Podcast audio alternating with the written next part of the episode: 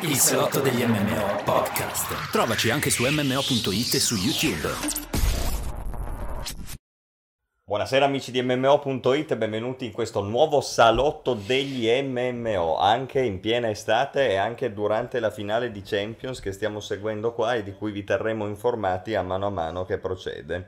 Allora, Esatto. insieme a me come sempre, adesso è fine primo tempo. Buon Plinius, benvenuto caro Plinius. Uè, uè, buonasera ragazzi, benvenuti a tutti. Meno male c'è intervallo, così, Esatto. così possiamo, possiamo Siamo- rilassarci un attimo, possiamo stare un attimo tranquilli. Un salotto estivo, come hai detto giustamente tu. Noi anche d'estate si continua a produrre contenuti e si continua a, a lavorare. No? È un duo lavoro durissimo, oserei dire, sfiancante, ma qualcuno deve pure farlo. Quindi noi di MMOIT sempre presente per parlare di tutte le novità dal mondo dei videogiochi online e non solo. Esattamente, direi che una presentazione così è perfetta. Perfetta, quindi c'è il primo argomento Champions, Champions League. Allora avete visto, raga, in questo momento se la stanno giocando di brutto. Io fi- per chi ti fate? Così facciamo subito il sondaggio. eh, magari non tutti danno per, non diamo per scontato. eh, Vabbè, magari chi vorrà sa- risponderà, No, eh. no, dico non tutti danno per scontato le squadre. Stasera c'è Bayern Monaco versus Paris PSG. Saint Germain. Paris Saint Germain. Forza Bayern Monaco. Ecco. Detto questo, benvenuto Pipino Petaloso, Teo32S, Marco 88789. Benvenuti Eccoli. ragazzi. Allora, Buonasera. molte sono le molte. In realtà questa volta ce la, ce la giochiamo abbastanza su pochi ma precisi argomenti. Beh, un po' di sciallanza d'agosto. Siamo cioè. anche a metà agosto. Allora, voi Esatto. avete visto in questo caso, queste ultime settimane abbiamo spinto molto su Flight Simulator. Torneremo su Flight Simulator la settimana prossima, però ovviamente Che non c'è solo Flight Simulator, no? Settimana prossima che inizia domani. Quindi... Certo, da, da domani in avanti, Certo. ovviamente. Ecco, non c'è solo Flight Simulator, no? Nel mondo dei videogiochi comunque va avanti, anche se, come vedremo adesso parlandone, ma voi già lo sapete se ci avete seguito, e come verrà poi esplicitato, vi anticipo già con la mia recensione dello stesso Flight Simulator in uscita prossimamente, il mondo dei videogiochi va avanti, ma ogni tanto no, arriva qualcosa che proprio fa da spartiacque, Eh sì, no? sì. Non Ed se è- ne può non parlare. Esatto, non se ne può non parlare, tanto più poi che, ah, come abbiamo detto più volte, questo Flight Simulator è proprio un vero MMO se giocato in un certo modo, quindi perfetto. E se vogliamo parlarne subito, ma Stasera altrimenti parli- anche dopo, Sì, non sì, è che abbiamo stasera. più molto da dire, diciamo, però è giusto io penso No, fare infatti- un recap. Eh, Tranquilli ragazzi, non passeremo tutta la sera a parlare di Fly Simulator, è giusto tranquillizzare perché è già una settimana che stiamo portando contenuti a tutto andare su Fly Simulator, giustamente, tra live stream del buon Askz, sempre su Twitch, e video montati che trovate invece sul canale YouTube, ad esempio il tour delle capitali italiane, cioè scusa, il tour delle regioni italiane attraverso i suoi capoluoghi e poi soprattutto adesso gran- la grande novità, il tour dell'Europa attraverso le 27 capitali degli stati europei. Membri dell'Unione Europea, esatto. Esatto, e sono già usciti due parti del video, è un video tripartito. eh, tre- Siamo arrivati fino a Lisbona, Esatto, è uscito il primo video, è uscito il secondo video, li trovate già online, il terzo uscirà nei prossimi giorni. Quindi- anticipo già che l'ultima sarà Budapest perché l'Ungheria è U, quindi è l'ultimo no, dei- degli stati membri in ordine alfabetico. Esatto, esatto. Bene, quindi Buonasera. guardatelo che sono sicuramente modi per capire anche qual è il- lo stato attuale della tecnologia, ecco, questo a me Sempre, preme di, di farvi capire. Allora, buonasera a Marco, a Peppino Petaloso, a Teo, a Rimask, BD Silma, benvenuti. Vi vedo solo adesso. Beh, sì, da qualche minuto. Sì, tre minuti che siamo Tre minuti online. precisamente. Comunque non abbiamo ancora affrontato nessun argomento vero e proprio. E tra l'altro aggiungo anche, per non è un argomento vero e proprio, ma eh, avete visto che hanno liccato Prince of Persia. Ah, hanno liccato E quindi, Prince of Persia. sì, ormai di Ubisoft si sa che è quasi una barzelletta, viene liccato tutto. Ma magari lo fanno Eh, apposta. E, no, e questa è una teoria complottista contro cui in realtà io mi schiero fermamente. Mm. Eh, ad- adesso approfondiamo il discorso. Però è importante dire che eh, si realizza un'altra profezia di Plinius, ragazzi, cioè un nuovo Prince of Persia, o meglio, nuovo, chi lo sa. Eh, si tratta sicuramente, cioè, in realtà non è del tutto nuovo, sarà o una remastered o un remake della trilogia delle sabbie del tempo, quella più famosa e storica di Ubisoft eh, pubblicata nei primi anni 2000. Eh, però comunque tanta roba, ecco, dopo mh, quanto, dieci anni che non vediamo più il, il principe in azione. Quindi si aspetta già un, un annuncio eh, probabilmente per il prossimo mese, dato che agosto ormai si avvia alla conclusione, probabilmente già il prossimo mese lo ved- vedremo un annuncio ufficiale importante comunque, quindi un'altra prova che insomma le profezie di Plinius pian piano si stanno realizzando, se non tutte, Tu quasi su cosa tutte. punti remake Sabbia del Tempo? Forse anche o, o una remastered. Sì, la remastered, sì. Eh, adesso lì sono un po' indeciso. Forse iniziano come master e poi fanno un remake. Certo, un remake sarebbe più ambizioso, però mh, dipende. Ecco, lì vediamo. E l'importante è che io l'avevo previsto. Così come avevo previsto Call of Duty eh, Cold War, Black Ops Cold War, Battlefield eh, 6 che esce il prossimo anno sarà ambientato nella guerra moderna, eccetera, eccetera, eccetera. Quindi per, tutti, per vedere tutte le altre profezie andate a rileggervi il mio speciale, sia scritto che video. planteó Avevo fatto una live di Plinius Ex Machina dedicato alle profezie del 2021 e oltre. Che per ora sono tutte più o meno azzeccate. A parte sì, non avevo previsto un ulteriore invio di New World. Perché chi, chi- chi cazzo si immaginava che questi qua lo Era più che altro un'altra volta? un augurio nostro interno, no? Visto Eh, stato. basta, cioè, ma perché già l'avevano inviato due volte, quindi io dicevo New World uscirà, e invece no, è inviato Adesso le ultime dicono che esca a maggio del prossimo anno. il 21 maggio precisamente, sì, ho fatto la news perché è comparso sul listino di Amazon 21 maggio 2021. Quest'anno- Salvo altri rinvii. Salvo intese. No, quest'anno praticamente è stato inviato praticamente di tutto, da Cyberpunk, Halo Infinite, Vampire the Masquerade Bloodlines Bravo. 2, titolo più lungo di tutti i tempi. Eh, tutto praticamente. Eh beh, è normale. Io- ma io Sì, sono sì. anche contento perché Il francamente Covid, a vedere...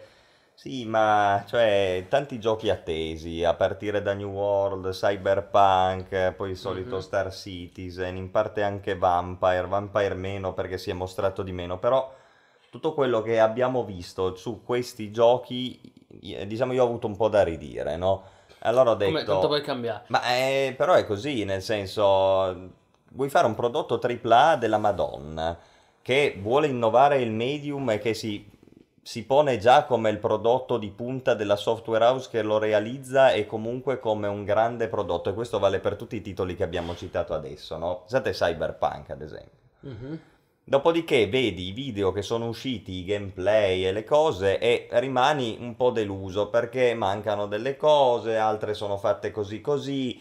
Eh, allora uno dice è meglio che li rinvino, no? Perché vuol dire che forse al di là anche del Covid ci c'è la gente che li sviluppa, che si rende lei stessa conto del fatto che non si può più per i prodotti AAA accettare una roba fatta un po' così, no? Quello Cioè, sicuramente. basta con questa idea della quantità, quantità, facciamo uscire. L'abbiamo visto con Fly Simulator, Il no? Cioè, è molto- giusto che ci siano dei prodotti che stiano anni in gestazione e chi se ne importa se stanno anni in gestazione. Non è che, non è che abbiamo tre giochi a cui giocare, no? Certo. Cioè, il parco giochi è pieno. Allora, Ecco. Fate il vostro lavoro con calma, però poi quando i prodotti escono, escono dei Bene. capolavori che innovano il medium, da lì in poi non si torna indietro, eccetera, eccetera. No, questo io dico. Il pubblico è molto esigente nel 2020, giustamente. Secondo me il pubblico non è neanche tanto esigente, perché poi le robe eh, così vendono lo stesso, Eh, però... sì, però, però fidati che però- se oggi esce un gioco con i bug che una volta le- ci escono i video su YouTube, le prese in giro su Twitch, i meme su... In quel senso si è Eh alzata no, è la... giusto, è giusto, ma perché anche giustamente penso, io penso anche che sia dovuto al fatto che la gente gioca di più, no? Forse anche, Eh, anche sì. la pandemia li ha portati a giocare di più. Sicuramente. Non so esattamente quale sia, se sia dovuto E a i quel... videogiochi sono un medium molto più pop rispetto a vent'anni fa. Eh, allora non, non c'è più solo il tredicenne che non capisce un cazzo e gioca a COD tutto il giorno, anche il tredicenne che a 13 anni giocava a COD e non capiva niente, poi piano piano ha fruito di altri giochi e magari, e io sono contento di questo, no? si è fatto un po' una Sì, sì. cultura critica e quindi vuole Beh, ma che... basti pensare a quanto oggi c'è più l'attenzione verso l'aspetto tecnico, nel senso che negli anni 90-2000, quando giocavamo ed eravamo ragazzini, mi ricordo perfettamente che c'erano giochi che giravano a 15-20 fps, oggi appena un gioco ha dei cali di frame scatta un putiferio, giustamente, eh, oggi, oggi c'è, c'è un'attenzione persino spasmodica, se quel gioco gira a 1080 60 fps o 1440, 60 o 30 upscalato, non scalato. Insomma, c'è molta più attenzione all'aspetto tecnico. Poi come ci chiedono in chat, no, lamentarsi di Richard Garriott. Certo. Quello è l'esempio classico. La no, guardiamo, che- Peppino, la guardiamo la Sì, sì, chat. eh. Con calma adesso, non è che Sì, possiamo interromperci esatto. ogni tre secondi. a Anche, perché considerate che c'è un ritardo su Twitch. comunque. Però lamentarsi di Richard Garriott ca- capita a fagiolo perché il- ormai sono anni che è uscito Shroud of the Avatar è proprio l'esempio di questi giochi mediocri che non portano niente di fatto, no? Cioè, se ne può anche fare a meno, non si vede per quale motivo uno debba essere incentivato a giocarli. Allora, a questo punto io dico meno, più a lungo il lavoro e poi prodotto complessivamente superiore nel momento in cui esci. No, no, tutto giusto. Mi prendo solo un attimo perché Papino dice che pronunciamo male il suo nome. Dice prima mi hanno chiamato Peppino, poi Pippino. No, non è vero. Io ti ho chiamato Papino. Pa- Papino Petaloso. Papino Petaloso. Papino Petaloso. Oh, non facciamo polemica. Comunque, è il. Il fa- eh sì, il ritardo c'è, infatti. sì, sì. La, lamentarsi di Richard Gary, oh, beh, sì, ehm, lamentarsi è giusto, ma non dimentichiamo anche di quello che ha fatto prima. Insomma, io dico solo questo. Ultima, ultima online. Basta non vivere di gloria è vero. Anche Guild Wars, lui non, non l'ha creato, ma è stato uno dei produttori, pa- perché lui lavorava per NC Soft, quindi è stato fatto da publisher per Guild Wars. Insomma, per dire, questo giusto per mettere le cose in chiaro. Volevo anche, volevo- ti interrompo solo un attimo per dire, ehm, volevo che si sentissero, sai, l'alert box quando uno si iscrive, quindi devo attivare l'audio desktop. Si immagino. attiva l'audio adesso, se vuoi Ok. che si senta devi attivare Eh l'audio sì, adesso. sì, perché sì. ci sono le animazioni, ma... Ok, così poi raga, se è troppo alto me lo, me lo C'è anche C'è anche l'alert box. No, ma dico vicino all'orologio l'hai, l'hai spento, l'hai acceso? No, la- è tutto acceso. Ok, perfetto, allora dovrebbe sentirsi. Il santo, il santo Aceido. Aceido, infatti qua dicono sei, sei abbonato, sì, è arrivato Aceido, ragazzi se ve lo siete persi, che ha regalato un po' di abbonamenti, grande Aceido. Anello, Anello chiede se è riuscito ad abbonarsi. Qui non risulta.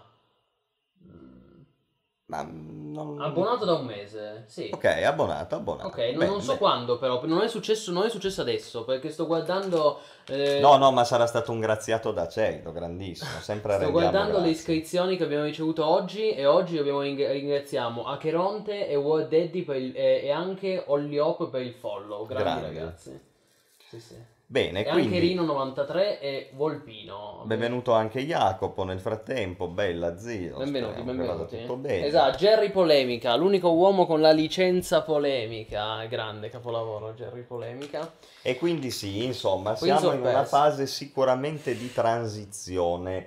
Lo guardavo anche recentemente guardando alcuni Anche video verso di la next giochi. gen, È bravo, ricordiamo. esatto, ah, no? Per cui novembre, Confer- praticamente confermato Xbox Series X esce a novembre, tipo il 6 novembre. adesso abbiamo gli ultimi mesi di questa vecchia generazione, poi ci sarà il solito periodo in cui magari alcuni titoli escono ancora, sai, per la vecchia e per la nuova, si barcameneranno così e poi in base anche al successo che le nuove console avranno vedremo se effettivamente il medium videoludico inteso così in modo un po' lato evolverà oppure eh, sarà un po' l'ennesima generazione castrata come lo era stata la precedente che poi ha bisogno magari di un upgrade nel mezzo, insomma. Vedremo a novembre e, e nei mesi successivi. Eh, certo, no, pro- probabilmente qualcosa servirà se pensi al fatto che tu adesso sei già pronto a upgradare il tuo computer con 32 GB di RAM per giocare a Microsoft Flight Simulator laddove le console next gen quanto avranno? 16? 16. 16 giga. Eh, ma infatti... E devono durare tipo 8 anni. Però è normale che è così, è sempre successo con le console. Anche perché una console la devi vendere a 400, massimo 500 euro, non 1000. Vedremo, vedremo. Comunque il panorama secondo me è interessante, ci sono tante, tante novità, tanti Il spunti. panorama è interessante adesso, sono d'accordo anch'io. Eh, poi figurati, tu dopo Flight Simulator non ti puoi lamentare, guarda, è uscito il gioco dei tuoi sogni, adesso voglio vedere quando è che uscirà anche il mio di gioco dei miei sogni. Askz è stato soddisfatto, quando è che verrà soddisfatto anche Plinius? Chi lo sa, lo vedremo. Magari con Ashes of Creation. Chi lo sa, chi lo Eh. sa. Però noi abbiamo un po' trovato questo, così inauguriamo, Inauguriamo, inauguriamo. l'argomento, se sei d'accordo. Di questo Sì. parli tu che ne sai di più. Però io Ah, posso sì. introdurtelo in questo modo, vediamo se sei d'accordo. Va bene. Io penso che tra tutti gli MMO attualmente in lavorazione, kickstartati, così, che vanno avanti, eh, Crowdfunding. Forse Ashes of Creation si sta rivelando, no, a giudicare da quello che sta uscendo, quello un po' più promettente. Il più interessante, sì, sono d'accordo tra gli MMORPG proprio Sì, in senso esatto, stretto. tradizionali. Eh, sì, ehm, anche perché comunque è uno di quelli più recenti, cioè non dimentichiamo che eh, i vari Camelot Unchained, Crowfall. Crowfall, anche Chronicles of Elyria, RIP, sono tutti stati kickstartati prima, tra il 2012 e il 2014, anche lo stesso of the Avatar, Ehm, me- mentre invece Ashes of Creation è stato kickstartato che già esiste MMO Hit. E già questo ti fa capire che è più recente degli altri, cioè nel 2017,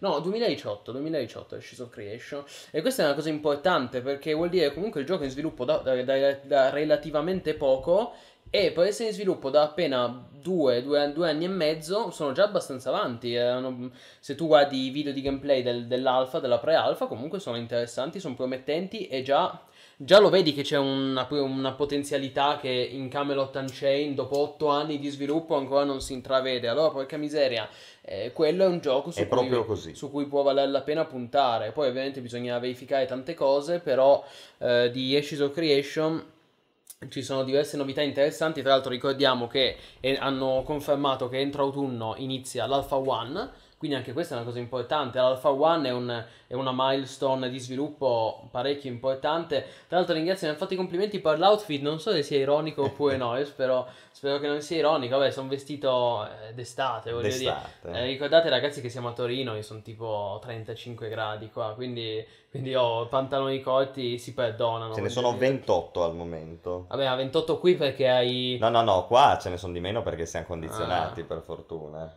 Comunque a Torino c'è l'umidi- l'umidità più che altro. Tu e io sono, sono- preso la macchina per arrivare fin qua, vedete? C'è la, la fila davanti al sicolo. Fai così e ti rimane l'acqua sul dito. no? Esatto, no, comunque la novità del giorno qual è? Che Intrepid Studio si è separata dal publisher My.games, anche noto come My.com, che è un publisher dipendente della compagnia Mail.ru, compagnia russa, ovvio, multinazionale russa. E quindi la novità è che Ashes of Creation verrà autopubblicato in tutto il mondo, compresa Europa e Russia. Ov- questo ovviamente con tutti i vantaggi e i rischi che, che ciò comporta. Su Reddit erano entusiasti a questo. No, ma in generale le reazioni sono state estremamente positive perché, perché, perché io ricordo quanto erano state negative le reazioni quando avevano annunciato MyCom come publisher. Ricordiamo My.games è noto per essere il publisher di MMO come Conqueror's Blade, Skyforge, Allods Online, Revelation Online, War e Warface. Tra questi l'unico, se vogliamo, che si salva è Conqueror's Blade, che comunque è caruccio, e però già lì ho letto le po- è free to play tra l'altro. È anche un po' innovativo. sì, sì, anche almeno un gioco che ha prov- è un MMO o simile MMO che ha provato a portare qualcosa di nuovo e comunque già lì ho, le- ho letto delle polemiche a livello di, di monetizzazione di modello di business ed ed è il migliore, ok, con quello Blade. Tutti gli altri, da Skyforge Allods Online, Revelation Online, sono uno degli MMO mediocri e due soprattutto pay to win, considerati unanimemente pay to win. E questa cosa ovviamente mal si adattava con Ashes of Creation che prometteva la grande evoluzione di un MMO sandbox ehm, innovativo, no? Eh, dinamico e soprattutto ovviamente non pay to win. Ricordiamo, eh, questa è un'informazione ormai ufficiale da- che gli sviluppatori ribadiscono da bel diversi mesi, Ashes of Creation non avrà un costo iniziale ma richiederà obbligatoriamente il pagamento di un canone mensile. Quindi in pratica sarà un gioco d'abbonamento ma in cui non devi acquistare il gioco. Quindi il gioco base è free to play, però poi mese per mese devi, devi pagare il canone, quindi non è free to play. Eh, anzi, eh, e poi avrà anche un cash shop ma solo di tipo cosmetico. Ovviamente su questo puntano tanto, ha detto assolutamente nel momento in cui chiediamo il canone non possiamo mettere oggetti che eh, sbilanciano il gameplay. Dire, quindi- già, già un cash shop dietro richiesta del canone è una roba che a me fa un Eh. po' perché io sono vecchia scuola. Eh, WoW oggi Eh no, eh, lo so infatti. Sì, Ormai ce eh, l'hanno tutti, eh. eh. È chiaro. Anche, Però anche di Elder dice- Scrolls Online ha l'ESO Plus e ha in più le microtransazioni. Però siamo d'accordo, solo che lì non sono solo cosmetiche, vabbè. Ehm, siamo d'accordo, ecco, però finché, finché si, li posso ancora perdonare, ecco, poi ovviamente dipende dalla qualità del prodotto finale. Eh no, ma l'importante è che poi non venga castrato il gioco base nell'ottica di incentivarti a comprare le cose estetiche, perché Certo. Path of Exile no, è l'esempio tipico di Chiaro, questa roba qua, sappiamo, che ha sì, le armature e gli oggetti di base che fanno schifo, perché poi devi per avere un PG degnamente vestito che abbia un'estetica vagamente accettabile devi sborsare 20-30 euro al cash shop. Allora io dico, caspita però, cioè qua si sente proprio Non che c'è stata la succedere. castrazione del gioco Sì. perché ti devono Eh, incentivare no, il perché Grind- pagamento. Grind- e ricordiamo che Grinding Gear Games, gli sviluppatori di Path of Exile ormai è Tencent. Eh, ormai è Tencent, cioè, è Sì, una sì. di quelle proprietarie al 100% Tencent. Minchia, pesante. E comunque il gioco per fortuna ancora si salva, quindi va ancora bene. E buonasera intanto anche a Flescino. Come diceva i Musk prima, eh, le profezie di Plinio si stanno avverando tutte, ma quando è che arriva Diablo 2? Effetti- eh, Diablo 2 Resurrected, effettivamente lo aspettiamo, lo aspettiamo tutti. Diablo 2 Resurrected è geniale. Ma lo sappiamo che Blizzard ha dei tempi lunghi, eh, soprattutto l'ultima Blizzard. Però Sì, secondo io- me, io sono abbastanza fiducioso. Anche perché non ricordiamo che non la sta sviluppando Blizzard, se ne sta occupando Vicarious Visions, che sono gli stessi che hanno creato eh, il remake di Spyro. Quindi comunque... eh, o no, no, sono quelli che hanno fatto il remake di Crash, Crash Bandicoot. Ah, Crash Bandicoot. Sì, che sono simili, quindi ci sta. Perché la, le- Spyro l'ha fatto Toys for Bob. Che adesso sta facendo Crash 4, infatti tutto torna. C'è un domino molto interessante di, di sviluppatori. E no, comunque, cosa dicevo di Ashes of Creation? Sì, è stata accolta dalla community estremamente bene questa notizia. Io ovviamente dico, aspettiamo, bisogna poi giudicare una volta a prodotto finito.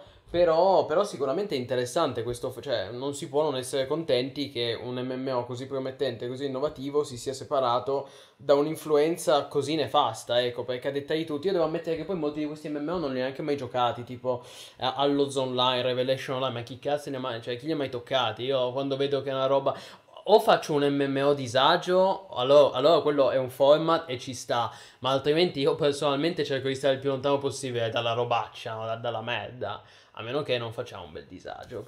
Quindi sì. Invece non conosco ciò che citava BDC, ma Last Epoch. Last Epoch, ah sì, molto Cioè, l'ho sentito, no, no, non è un interessante. nome nuovo, Last, Last Epoch è un Epoch, action non RPG, stile i vari Path of Exile, il Diablo, ed è in early access su Steam dove ha delle ottime recensioni. È vero, ottime Sì, recensioni. molto positive. Si aspetta ovviamente il lancio ufficiale. eh, questo probabilmente sarà molto meglio di Wolsen, molto più promettente di Wolsen. Perché Wolsen anche lui sembrava promettente. Eh, infatti. Però, attenzione, non si è sentito? Chi è arrivato? Eh, non lo so perché non ho l'audio qua. Eh, però neanche qui. Comunque, vabbè, eh, grazie mille a Barba1502 per il follow. Però è strano che non si sia sentito da qui, scusa. Alza un po'. Eh, madonna, allora qui C'è. c'è. Lin, lin, lin, lin. Non, sen- non lo sentiamo noi, guarda, probabilmente è collegato... Vabbè, la- la- secondo me si è sentito, secondo me si è sentito. Diteci ragazzi se sentite eh, gli alert, cioè quando si, la, la- la musica di wow, so, quando uno si abbona, quando uno si iscrive, le sentite le musiche? Eh, perché a me, a me scazza sta cosa, cioè non, non capisco su... Cioè, se l'audio è attivato... mm. Dovrebbe sentirsi. Eh no, ma perché io non lo sento? Sul mio computer l'audio c'è e non si sente. Ma cioè- non si è sentito neanche prima, l'audio non si sente su quel computer lì, sì, noi non lo sentiamo, non so perché. È una cosa grave che sul mio computer vediamo, non si senta audio. C'è dopo una roba da rimandare in garanzia. Si sentono, si sentono, dopo vediamo. Ok, dopo grandi vediamo. ragazzi. Allora voi lo sentite, noi no, però grande barba ci, ci fidiamo. Last Epoch, eh, molto interessante. Sì, sì, un action RPG. Mm, vedremo, vedremo. Anche quello, tra l'altro, sarebbe interessante vedere, sapere quando esce, vedere com'è. Sicuramente lo seguiremo. Allos non era così male, sinceramente. Dice Teo, ma sì, magari anni fa, ecco, anni fa. Adesso un po'. Era grindoso da morire se non pagavi, dice Vegax. Io devo dirvi che non lo conosco, non l'ho mai giocato e non me ne intendo minimamente, quindi non, non proferisco, non lo so. Il remake di Crash è molto bello, sì, BDC, ma sembra bello perché poi deve ancora uscire, quindi nessuno al momento ci ha messo le mani, uscirà otto- il 2 ottobre, però... eh, cre- ah, il remake dici, giusto, sì ho capito, il remake di Crash Bandicoot, quello già uscito due anni fa, sì sì, invece quest'anno esce Crash 4. Eh no, hanno fatto un ottimo lavoro, infatti, infatti, sono, sono molto fiducioso. Però Prodotto sì, della nostra infanzia. eh Crash sì, Bandicoot. anni 90, prima PlayStation, assolutamente. Eh, beh, quindi tu su Ashes of Creation volevi aggiungere qualcosa? No, io Direi che aggiungo- siamo tutti un po' contenti comunque. che Aggiungo punto solo che è l'unico degli MMO che stanno Eh, venendo sviluppati che- di cui seguo con piacere anche i video lunghi di gameplay che vengono mostrati. Eh, anche quello è un Ce buon n'è segno. uno eh. in particolare che sarà stato mostrato con le mount volanti. Sì, Found One. eh, e, e- e da quelli percepisci proprio il fatto che il gioco c'è. Ok, cioè la formula è quella giusta, poi uno può avere dei gusti, uno dice voglio il combat più action, no, meno action, ta- target, vediamo poi le feature quali saranno, l'endgame, tutta roba che viene dopo, no? Però di base funziona e che è molto di più di quello che si può dire per esempio no, per Crowfall. Chronicles of Elyria, Camelot Unchained e tutti questi altri prodotti qua che ancora no, sono Eh, lì che, che vegetano nello sviluppo. Crowfall però inizia dalla beta. Inizia dalla beta, appena c'è un attimo streamiamo anche quello. che- Allora, Crowfall è, io dico, Crowfall ha una, un'idea molto interessante. PvP. ok. massivo. Quello è sicuramente uno dei prodotti con l'idea più interessante perché in teoria Crowfall dice io so il pubblico al quale mi riferisco, Mm. ok? Cioè io voglio fare un MMO PvP Sandbox di nicchia. in cui c'è la gente che si mazzuola, ci sono le partite che durano un tot, quindi non c'è neanche una persistenza infinita, ok? Cioè è uno stile che può piacere e almeno è uno stile coerente, ok? Cioè Certo. in teoria il gioco dovrebbe essere fatto per quella categoria di persone lì e io questa roba la rispetto perché ho visto ovunque gente che si barcamenava, sviluppi che si sbarcamenavano tra mille target Cercando di- diversi senza poi alla fine accontentare nessuno. Come ad esempio no? Shadow the Avatar che cercavo di accontentare Allora io tutti. dico, ma a sto punto fai un prodotto il cui target è ben definito, Certo. lo sviluppi per quello e poi farai un milione di giocatori o ne farai 10.000, non importa, l'importante è che quei pochi che giocheranno saranno soddisfatti del tuo prodotto, anche perché comunque noi non dobbiamo dimenticare questo a livello commerciale, Sì. che è una cosa che secondo me anche molti sviluppatori non comprendono. Diciamola. Quando tu fai un prodotto che piace a una nicchia, paradossalmente hai ancora più opportunità di guadagno sul lungo termine che se fai un prodotto così così, ok? Che magari però poi come feature si rapporta a più persone. Perché questo? Perché oggi su internet, nel mondo interconnesso che abbiamo, il passaparola è fondamentale, ok? E io per passaparola cosa intendo? Intendo i thread su Reddit, i commenti degli utenti quando viene chiesto qual è l'MMO che consigliate se mi piace quello, i video su YouTube degli influencer che ti dicono cosa devi giocare, il gameplay di altri che... cioè tutta questa roba qua, al di là della critica del giornalismo eccetera, tira dentro il gioco molte persone. Sì. Poi quelle persone lì magari non rimangono a giocare, ok? Cioè, se Cynical Brit, che rip, pace all'anima sua, faceva il video su un videogioco, molta gente lo provava, ok? E magari ci spendeva quei 10-15 euro di microtransazioni per il mese in cui giocava.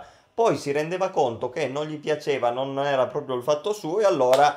Boh, però intanto gli sviluppatori Certo. avevano incassato, Certo. il passaparola era positivo, le recensioni su Steam erano positive, il gioco saliva nelle classifiche di Metacritic in termini di review, eccetera, se ne parlava, eh, voglio dire, Tarkov non è mica un gioco per tutti, eppure fatturano milioni perché lo streamano per ogni dove, eh, Quindi quello lì è un gioco che ha il target suo e punta su quel target lì. un fenomeno. Non sarà mai giocato da 10 milioni come Final Fantasy o World of Warcraft, Beh, ok? però è giocatissimo. Però eh, intanto è giocatissimo, è un'eccezione perché è fatto molto bene, è un prodotto di livello. Però in generale capite il discorso, no? Quando uno fa bene il target a cui si riferisce. Secondo me non può che dare un vantaggio anche allo sviluppatore. Quindi in questo senso io rispetto Crowfall. Certo. Detto ciò non lo rispetto per quello che poi si è rivelato in corso di sviluppo. Deludente, Perché non è dici? possibile che tu abbia un gioco che sono 4 anni che deve uscire l'anno dopo, non esce mai, la beta adesso è arrivata, ma Eh, è chissà, uscita. cioè è tutto proprio fatto molto molto Appena mo- abbiamo un attimo eh. la streamiamo. Appena abbiamo un attimo Bisogna- la streamiamo.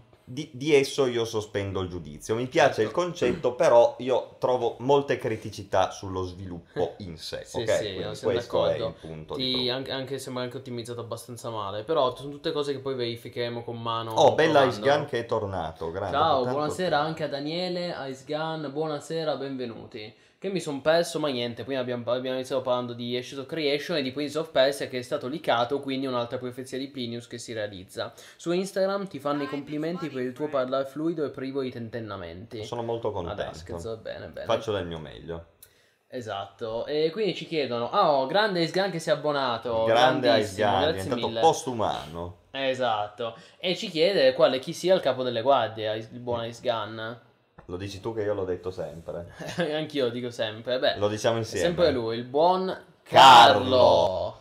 Sempre lui. Certo. E forse prima ci avevano chiesto anche qualcos'altro, tipo bevi e io ho bevuto e non mi ricordo cosa. Ah sì, ci avevano chiesto... Ah sì, si siamo lamentati di Richard Richard Guerrero, Guerrero, certo, va bene. Perfetto, allora. E per concludere il discorso su Ashes of Creation, quindi stiamo a vedere, noi siamo comunque in pole position, appena inizia l'Alpha One, sicuramente lo streameremo, siamo già in contatto con gli sviluppatori, col team.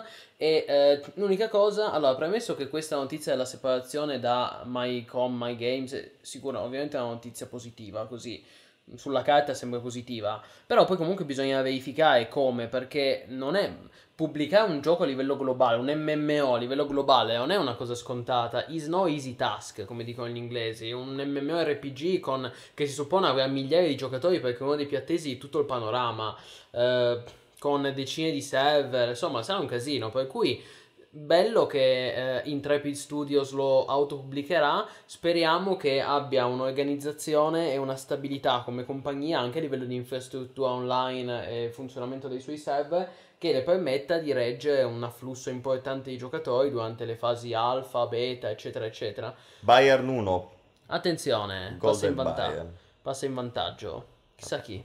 Eh, VB, eh, anche noi vogliamo bene. E quindi, ehm, e quindi sì, stiamo a vedere come verrà gestito of Creation. Speriamo bene. Ecco, adesso ripeto, prima, prossima fase da vedere, l'Alpha One in autunno. Quindi chiamala che risponde.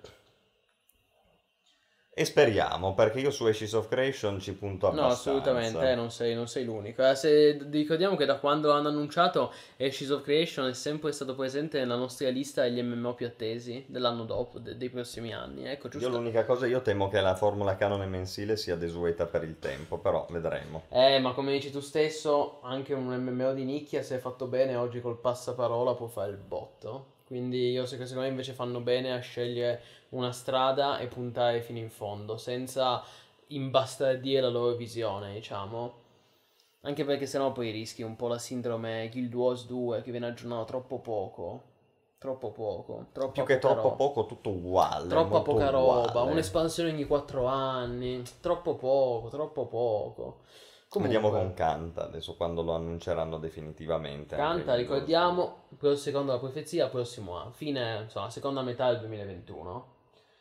Dopodiché- Bene, secondo argomento, dimmi. Che, eh, niente, che, che- che vuoi dire di Flight Simulator? Qua gira un po' di zanzare. Di Flight Simulator voglio dirvi che vi potete aspettare la recensione nel giro di poco su MMO Hit e molti altri streaming, come ho già detto, nel corso della prossima settimana.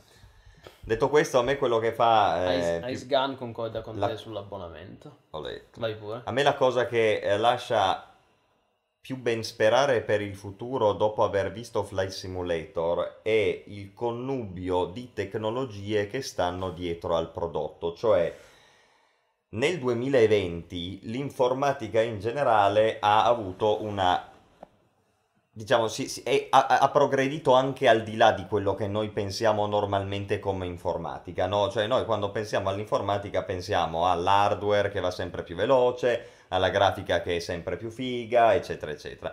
Però ci sono anche delle cose para-informatiche, para-hardwareistiche, ok? Che hanno comunque a che fare col mondo informatico, ma che nel settore dei videogiochi non si vedono quasi mai, no? Nel caso di Fly Simulator, come abbiamo ripetuto più volte, queste, queste cose in particolare sono l'intelligenza artificiale, che come sappiamo negli ultimi 4-5 anni ha avuto una- un nuovo rinascimento, ok? E l'altra big data, è, esatto, l'altra è la questione del dei big data, no? Cioè il fatto che in generale nel mondo si è nel corso del tempo acquisita ovunque una mole incredibile di dati, ok? Che non sono solo i dati personali contro cui si schiera Trump quando castra TikTok, ma sono Certo. anche, non lo so, i O dati... WeChat. Nel caso di Flight Simulator sono i dati del satellite, no? Per cui noi già da partire da Google Earth abbiamo iniziato a poter vedere le immagini satellitari del nostro mondo in scala uno a uno ben fatte, riconoscere casa nostra, eccetera. Allora, queste tecnologie para-videoludiche, chiamiamole così, hanno in realtà un posto anche all'interno dei videogiochi, no? E Flight Simulator è la prova provata del fatto che se tu li metti insieme e crei un prodotto che li connubi, ti esce un grande prodotto e ti esce un prodotto fortemente innovativo. ok? che è un po' il discorso che una volta si sarebbe potuto fare a proposito dei vari No Man's Sky, eccetera, che promettevano questi mondi molto grandi. No? Se io devo cercare, esatto, la rivoluzione procedurale, mm. no? Il, la proceduralità era un'altra di queste grandi innovazioni paravideoludiche che poi alcuni videogiochi hanno fatte proprie mm-hmm. e hanno fatto il salto, no? certo. cioè hanno portato qualcosa in più. Pensiamo Minecraft, no? Minecraft nel 2010 aveva preso questa neofita tecnologia del procedurale che in realtà c'era già da tempo, ma nessuno aveva mai pensato di sfruttarla sì, in quel modo all'interno di un videogioco e ci aveva fatto qualcosa di nuovo e di innovativo, di no? Cioè, procedurale. Allora io dico, questa è la cosa che veramente dà l'innovazione cioè non è soltanto più quando mi schiero spesso no, contro la grafica, contro la ricerca del fotorealismo a tutti i costi, le texture, mm. perché non è quello che ti dà l'innovazione. Tu devi cercare l'innovazione in un settore che è diverso rispetto a quelli di cui tu ti sei sempre occupato. Allora, in questo caso, Flight Simulator è la quintessenza dell'innovazione, perché prende due cose che con i videogiochi non avevano niente a che fare, per l'intelligenza artificiale di cui vi sto parlando io non è come si comporta l'IA e la difficoltà del gioco, che è un'altra roba, è l'algoritmo che ti genera un qualcosa senza l'intervento umano. Uh-huh. E i big data, che nessuno aveva mai pensato di renderli su scala videoludica, e ci ha fatto un prodotto della Madonna. Quindi questo è il senso, no? Vediamo dici, poi in un... Se, se poi devono impossessarsi la nostra privacy, almeno che lo facciano per poi partorire dei grandi videogiochi. Fly Simulator. Ma molti mi hanno chiesto mentre streamavo Fly Simulator, ma tu pensi che la tecnologia dietro Fly Simulator si possa anche applicare magari a degli MMO certo. più propriamente detti, no? MMO RPG full-fledged cosiddetti? Certo, perché pensa, questo me lo diceva anche il mio amico Steve con cui sì. abbiamo volato, no? Ma tu, voi pensate, Star Citizen, no? Star Citizen aveva fatto scalpore con quel video due o tre anni fa delle città procedurali, no? E c'era questa città bellissima fatta tipo Blade Runner, no? Enorme, costruita proceduralmente. Sì, poi non se n'è più saputo niente, eh, ok? Fuoco di paglia, c'è certo. solo quella. Allora uno dice, ma scusate, ma adesso Flight Simulator vi ha dimostrato che se seguite certi passi e usate certe tecniche, riuscite ad avere generazioni automatiche che le fa l'algoritmo, l'intelligenza artificiale, di posti enormi, addirittura al pianeta Terra in scala 1 a 1, no? certo. caso, che so, so, possono essere applicate a qualsiasi cosa. Flight Simulator, cioè eh, Star Citizen vuole fare il pianeta in scala 1 a 1 con tutti gli edifici, benissimo, hai, adesso hai la tecnologia per farlo, non c'è più soltanto la proceduralità. Il problema è che se adesso un'altra... fanno tutto altre 20 anni, ma che... Per quello io, cosa, cosa vi ho sempre detto su Star Citizen? Uscirà obsoleto, e infatti anche qua si vede, sì, uscirà sì, obsoleto. Mi dispiace, io ci speravo, non, non, ci credo più in Star City, non ci spero più tanto, cioè poi sarebbe bello essere smentiti. Non penso che sia una truffa, come dice Inverno Muto, Secondo me non è una truffa, però non riusciva mai a realizzare la sua visione, perché è una visione troppo ampia e lo, il gioco è in sviluppo da 8 anni. Poi certo uno mi dice, i giochi richiedono tanto per essere sviluppati. Sì, ma non così tanto. Cioè che dopo 9 anni ancora non ci sia uno straccio di gioco funzionante è abbastanza grave. Io sono abbastanza d'accordo col discorso che fa Inverno Muto, no? È, è, vero quello che dice, dici a proposito della proceduralità, no? Che spesso la proceduralità è stata utilizzata come un, qualco, un filler, ok? In cui uno diceva io voglio avere il mondo grande in cui però alla fine non c'è niente da fare, però almeno ho il mondo grande, Sono no? E come lo faccio? Lo faccio attraverso la proceduralità perché ovviamente non posso stare tutta la vita a lavorare su un gioco. Bene. Però il problema è che se poi non c'è niente da fare, preferisco avere un mondo più piccolo sì, fatto a mano che è fatto ovvio, bene, ok? Ovvio, certo, sono d'accordo. Ovvio. Come dice giustamente qui il vero saggio è Ace Gun che dice è un mezzo, come un coltello, ci puoi tagliare il pane e uccidere un cristiano. Stessa cosa la proceduralità. Se Minecraft non avesse avuto la proceduralità, però non sarebbe stato Minecraft, non sarebbe stato probabilmente il prodotto più influente degli ultimi dieci anni, ok? Certo. Quindi non è mai la tecnologia, è sempre il modo con cui la si utilizza.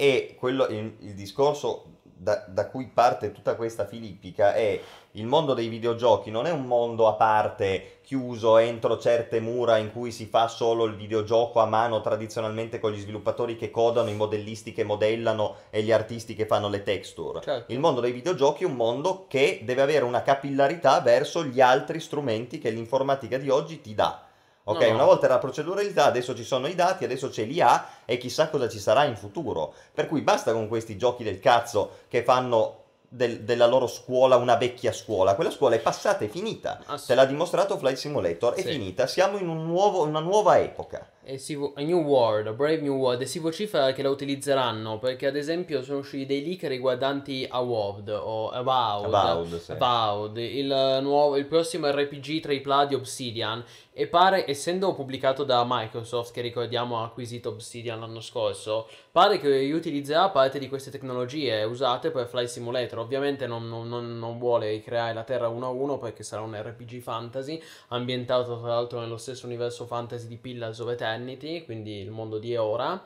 Però eh, sembra che eh, sfrutterà una parte di queste tecnologie per eh, riprodurre, per creare un meteo dinamico, un sistema atmosferico avanzato, Bravo, un open quello, world no? immenso. Esatto. Oh. Dicono, eh, non so se sia vero, però speriamo che sia vero, perché sarebbe una figata e i tempi sono pronti. Cioè, siamo qui, la tecnologia c'è, entro fine anno escono anche le nuove console, se non lo facciamo adesso, se non ora quando? Ecco, questo è il momento giusto per farlo. Sono d'accordo. Probabilmente Avowed uscirà, non, certo non aspettiamoci di vederlo presto perché lo sviluppo è ancora in uno stato abbastanza iniziale, quindi lo vedremo nel 2022 secondo i leak. Abbastanza credibile devo dire, però ci stanno lavorando e stanno implementando tutte queste tecnologie che abbiamo avuto la prova funzionare con Fly Simulator. Esatto, guarda, voglio, voglio leggere solo questo di. Inverno Muto che sottoscrivo al 100%, un discorso che noi abbiamo fatto miliardi di volte, no? Io soprattutto.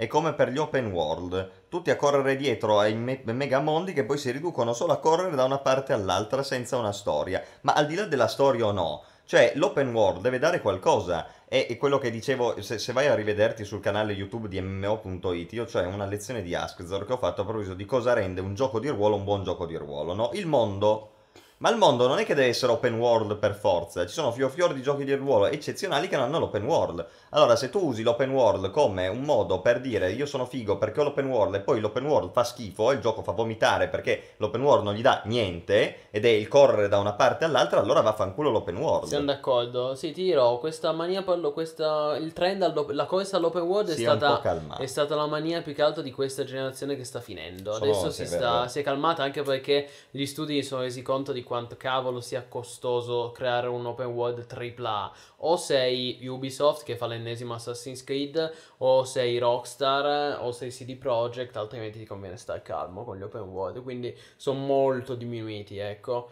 E... Buonasera Volalla, Yoratype purtroppo non ci hanno ancora contattato, però noi abbiamo sempre il nostro prezzo, è un milione di dollari. Eh beh, ma realtà infatti que- c'aveva, mi ricordo che ci aveva proposto di tradurre la mail in cinese da, da, da, da scrivergli, no, da mandargli. Mo- proposta molto bella, la teniamo lì nel cassetto. Uh, attenzione, sono arrivati dei, dei bit. Anonymous Cheer ha usato 300 bit. Grande, grazie mille Grande, all'Anonymous. Anonymous. Grazie mille all'Anonimo, grandissimo. Grande. E, no, volevo dire, eh, prima Isgan diceva, ipotizzava anche l'idea di un abbonamento ridotto per Ashes Creation. Possibile, lo- eh, loro hanno, hanno detto che avrà un, abboname- un abbonamento mensile, ma non hanno detto di quanto, quindi è anche possibile. Poi Quella sarebbe una cosa molto intelligente. quella sarebbe una genialata, ecco, lì bisogna vedere sicuramente. Certo, se fosse meno dei 12-13 euro mensili sarebbe tanto meglio per loro e anche per le nostre tasche.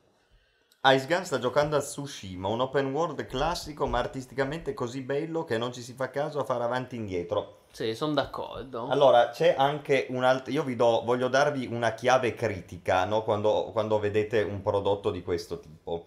Guardate la tecnologia che c'è dietro e interrogatevi su quanto bene essa è stata sfruttata. Esempio che a te piace tantissimo, Red Dead Redemption 2, fino alla uscita di Microsoft Flight Simulator, aveva il tempo, il weather, Mm, no? il sì, mete- sì. tempo meteorologico migliore nella storia dei videogiochi. Sì, ma proprio la grafica in generale. La grafica in pazze- era generale. pazzesca. Al ma- con la ma- grafica al Però massimo. all'interno della grafica una cosa che a me aveva colpito molto Il meteo, era il meteo, il sistema ok, il sistema atmosferico, Siamo d'accordo. Poi su Red Dead Redemption 2 albe e tramonti c'era un ciclo giorno-notte talmente veloce che albe e tramonti durano 10 secondi. 10 secondi! 10 secondi. Allora, cosa fai il meteo dinamico fatto da Dio quando poi ti non puoi godertene 30 secondi Attenzione. perché è un correre continuo? Nell'online, nell'online questo, hanno rovinato l'online per farlo piacere ai bambini. Il single player è fatto molto meglio, sì. Sì, infatti è un capolavoro Red Dead Redemption 2 se offline. L'online l'hanno voluto fare che piacesse ai ragazzini come GTA Online, ha fatto una cazzata. Infatti secondo me come gioco a livello ludico GTA Online è superiore. Il multiplayer anche secondo me. A Red Dead, eh, online. Eh, Cioè Red Dead Online è inferiore a GTA Online per me. Eh, però Red Dead Redemption 2 è sicuramente un gran capolavoro. E poi anche... Zelda Breath of the Certo. Wild che cita Yoratype era un sistema diverso di open world, no? Perché era molto più vasto e vuoto. Capolavoro anche quello. Allora uno dice a quel punto faccio una scelta diversa invece di fare il solito open world alla Ubisoft per dire pieno di basta. O roba. alla Bethesda. Io do un significato all'open world in termini di viaggio, di scoperta, no? Per cui c'è l'open world che è fatto volutamente grosso e vuoto per fare in modo che il giocatore lo esplori, ci metta del tempo, le distanze contino veramente. Poi quello che dicevo prima circa è fatto bene, è fruibile. Certo, Zelda Breath of the Wild c'ha un botto di features che ti permettono di fruire dell'open world, c'è tutta la fisica che tu puoi andare volando, puoi ave- fermare il tempo, ma è un cioè capite quanta Madonna. roba c'è che ti fa fruire di quel mondo lì. Allora quello ha senso. Probabilmente il miglior gioco di questa generazione, comunque se la gioca Breath of the Wild. Siamo lì. Ehm, poi volevo anche dire, eh, Inverno Muto fanno- eh, dice che ha pianto alla fine di To The Moon, no? Che è un gioco indie. Sì, sì, tu the moon. Giusto, molto, esempio molto interessante e ne approfitto e poi riprendo, riprendo questo commento per dire che ultimamente anch'io mi sono giocato un po' di indie, in particolare un po' di Walking Simulator, no? Quest'estate, no? La sera, quando magari uno ha la sera libera ci sta a giocarsi qualche Walking Simulator, in particolare ho giocato a Gone Home e What Remains of Edith Finch, che eh, sono due titoli entrambi erano stati regalati da Epic Game Store, quindi se avete riscattato i regali che faceva Epic Games dovreste averli gratis sbloccati sulla piattaforma. Se ce li avete io vi consiglio di giocarli, in particolare What Remains of Eight Finch ragazzi è un capolavoro, è un tra i, walk- tra i cosiddetti walking simulator è sicuramente il migliore. Quindi veramente è un gioco della Madonna da tutti i punti di vista, un punto di vista artistico, visivo, ma anche, ma anche ludico, è molto intelligente come reso a livello ludico e narrativo, perché poi ovviamente è sto- si basa tutto su una storia molto, molto ben scritta. Quindi assolutamente What Remains of Edith Finch consigliatissimo se vi capita. È uno di quei giochi che si finisce in una sera, eh, tre ore, massimo quattro, se cercate gli achievement, non è una roba che impiega un mese. Io l'ho finito in una notte, top notch, davvero. Bene, quindi questo è quello che io volevo dire su Flight Simulator e sui videogiochi Ecco, in generale. Io volevo solo dire una cosa su Flight Simulator, premesso che ovviamente l'esperto sei tu, e vedevo che c'era molto questo discorso, quelli, ci sono i sim che si arrabbiano se, se lo nomini come un gioco, di qua, di là, è un simulatore, non è un gioco, ma è un MMO, non è un MMO. Allora, premesso che ovviamente la questione è, è aperta e dibattuta, io sono dell'idea che sinceramente per me Microsoft Simulator, Microsoft Flight Simulator sarà anche un simulatore, ma è anche un gioco. Cioè, per me è assolutamente. Io non sono d'accordo con quelli che dicono: no, come l'avete chiamato gioco? Non si può, non si può chiamare gioco. Microsoft Flight Simulator è un gioco, è un gioco di tipo simulativo. Poi però. com- ah, sì. Ehm, a mio parere, assolutamente, e tra l'altro la sua natura anche ludica viene, viene estrinsecata, viene dimostrata dal fatto che sono presenti delle sfide a terra qui, a terra lì. Poi, poi certo, non sono delle robe estremamente eh, importanti perché comunque di base è una simulazione, non è che ti me- però noi non dimentichiamo che eh, Asobo Studios, gli sviluppatori, stanno lavorando anche su una campagna single player che sembra un ossimoro, però io giuro che l'hanno detto, cioè hanno promesso che dopo il lancio arriverà una campagna single player di Flight Simulator che probabilmente non sarà una roba no, alla Red Dead Redemption, alla The Last of Us, sarà una serie di, di, di Con gli missioni. a te- intrighi a bordo dell'aereo. Esatto, no, terroristi, ti immagini come The Last of Us, no? Scorta l'Air Force One alla Eh, salvezza. ci- ci- ti immagini c'è un'infezione, devi portare. No, probabilmente saranno una serie di missioni in cui tu devi eh, decollare, atterrare, magari ti fai un giro del mondo, non lo so. Però comunque hanno, hanno annunciato che post lancio arriverà una campagna single player. Allora non possiamo prenderci in giro e dire no, no, non è un gioco, è un simulatore e basta. Perché voglio dire, anche con i vecchi Flight Simulator, io non ho mai sentito questa polemica sul fatto ah, Flight Simulator X non è un gioco. Cioè, è una polemica un po' nuova, ecco, su cui devo dire che io ribadisco la, la mia appartenenza, cioè no- non la mia, l'appartenenza di Flight Simulator a un aspetto ludico, pur senza togliere la sua natura simulativa. Flight Simulator, come tutti tutti i simulatori di volo e in parte anche i simulatori, per esempio, di macchine, è Mhm. un framework, Mm, cioè una base mm. su cui poi ognuno sviluppa quello che gli pare e lo sviluppa in modo interno, cioè fruendolo e giocandolo, ponendosi degli obiettivi lui, volendo vedere certe cose e quello è un sistema. Ma sviluppa anche in senso proprio di sviluppo, di development, Certo. no? Cioè tutti add-on di terze parti, scenari nuovi, eh, aerei che magari sono fatti con maggiore e migliore dettaglio di quelli che escono eh, col gioco, no? di default, chiamiamoli così, è un framework Microsoft Flight Simulator, una base su cui poi ognuno ci può fare quello che vuole. Ma qual è il fatto? Che questa base è rivoluzionaria. Allora, se uno viene da me e mi dice, eh però su Flight Simulator l'Airbus A320 non ha il flight computer realizzato perfettamente, io gli dico, hai ragione, è vero, si poteva fare meglio. Però, punto primo, aspetta due settimane, ti esce il payware fatto da terze parti con l'Airbus A320 che puoi anche accendere il pulsante delle cinture di sicurezza, ok? Secondo, non è quello l'importante, quello che impor- perché quello ci sarà, quello che vuoi tu da simmer ci sarà, l'importante è che tu hai una base che non si è mai vista, ok? Con tutto quello che comporta questo- quella base lì, la fisica, la simulazione, la grafica, gli scenari, d'accordo, eccetera. ma la domanda... Poi lo vuoi è dire un- che è un gioco? È un gioco. Ma sì, certo, se, Oh. per te, se per te è un gioco, è una base. Se per te è un gioco, è un gioco. Sì, se ma non solo per me, per gli sviluppatori è un gioco, lo, lo aggiornano qualsiasi, cioè, un- i- È importante dirlo sta cosa. è un prodotto videoludico.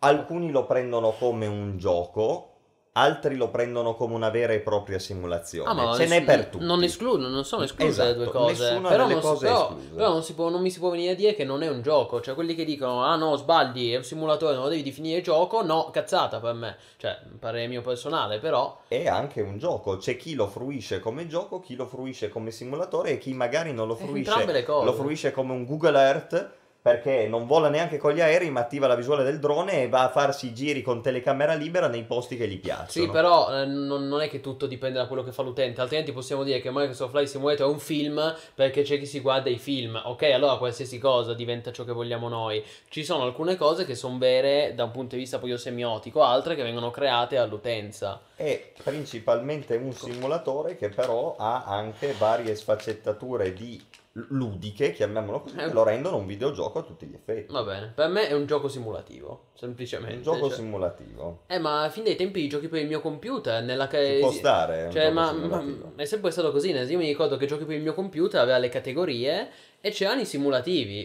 E i simulativi erano inclusi nella categoria dei videogiochi, voglio dire. Certo, certo, il Quindi gioco sì. simulativo è il gioco che vuole riprodurre al meglio la realtà, però è- vuole divertire, cioè ovviamente vuole divertire, Sì. perché se, se uno non si divertisse non lo giocherebbe, no? Va bene, va bene, siamo d'accordo comunque. Il Però Microsoft- prima di tutto è una, è una rivoluzionaria base E su su, questo cui ognuno si costruisce quello che vuole. Ed Infatti, ragazzi, restate sintonizzati per la recensione che uscirà su mmo.it. Direi che di Flight Simulator abbiamo parlato anche stasera. Poi se c'è altro da aggiungere, ovviamente. Però questo era quanto. Ed è anche un MMO. Beh, poi quella è una definizione che come sappiamo dipende molto da, da chi la dà, noi abbiamo la nostra documentatissima Vabbè, noi diamo la nostra, cosa dobbiamo, mica dobbiamo parlare a, a nome di qualcun altro. Per me è garantito assolutamente un MMO, assolutamente. Qui a Valhalla, quindi anche i simulatori delle scuole di volo sono giochi? Beh, non so quali intendi, però dipende, ecco. Non so quali siano i simulatori delle scuole di volo, sinceramente, non li conosco. Cioè, tipo quando tu vai a Torino ce Preperti. n'è uno. No, no, Ah. sai che ci sono proprio i simulatori che tu entri dentro, c'hai la cabina. Sì, che te ne avevo linkato uno, Eh, sì. capito?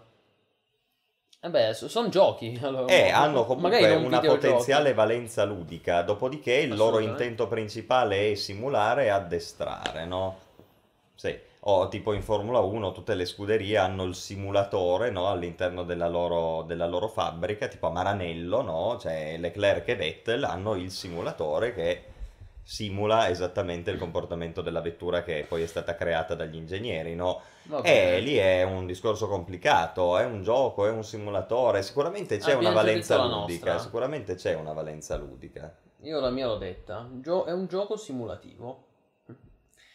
E comunque, vedremo, vedremo. Sicuramente continueremo a seguirlo anche perché viene aggiornato continuamente, è quasi come se fosse un MMO, quindi vale la pena seguirlo.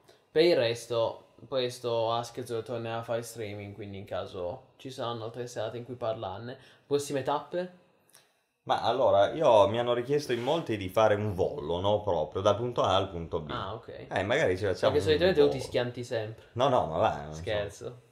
Mai schiantato del tutto. No, però. No, no, stavo scherzando. eh, Non ti schianti, però abbandoni a metà. Fai. Bam, esca, via.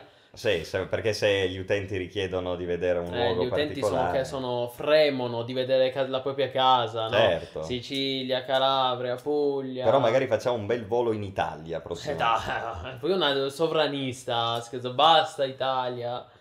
Sai, ci sono ancora tanti posti esotici in cui dobbiamo andare, eh. Mm, Bora Bora. Le- siamo stati alle Bahamas, ma non alle Hawaii. è vero, alle Hawaii. Dubai, Ab- Abu Dhabi, insomma, Dubai l'ho vista Dubai, senza Abu Dhabi. streamare. Il è Burj. Khalifa. È Abu Dhabi o Dubai? Dubai. Burj Khalifa, Burj Al Araf, Al Arab, che è Eh. quello fatto a, a vela. E anche Quello- sono stati tutti i grattacieli famosi. Dai, la prossima volta ci andiamo.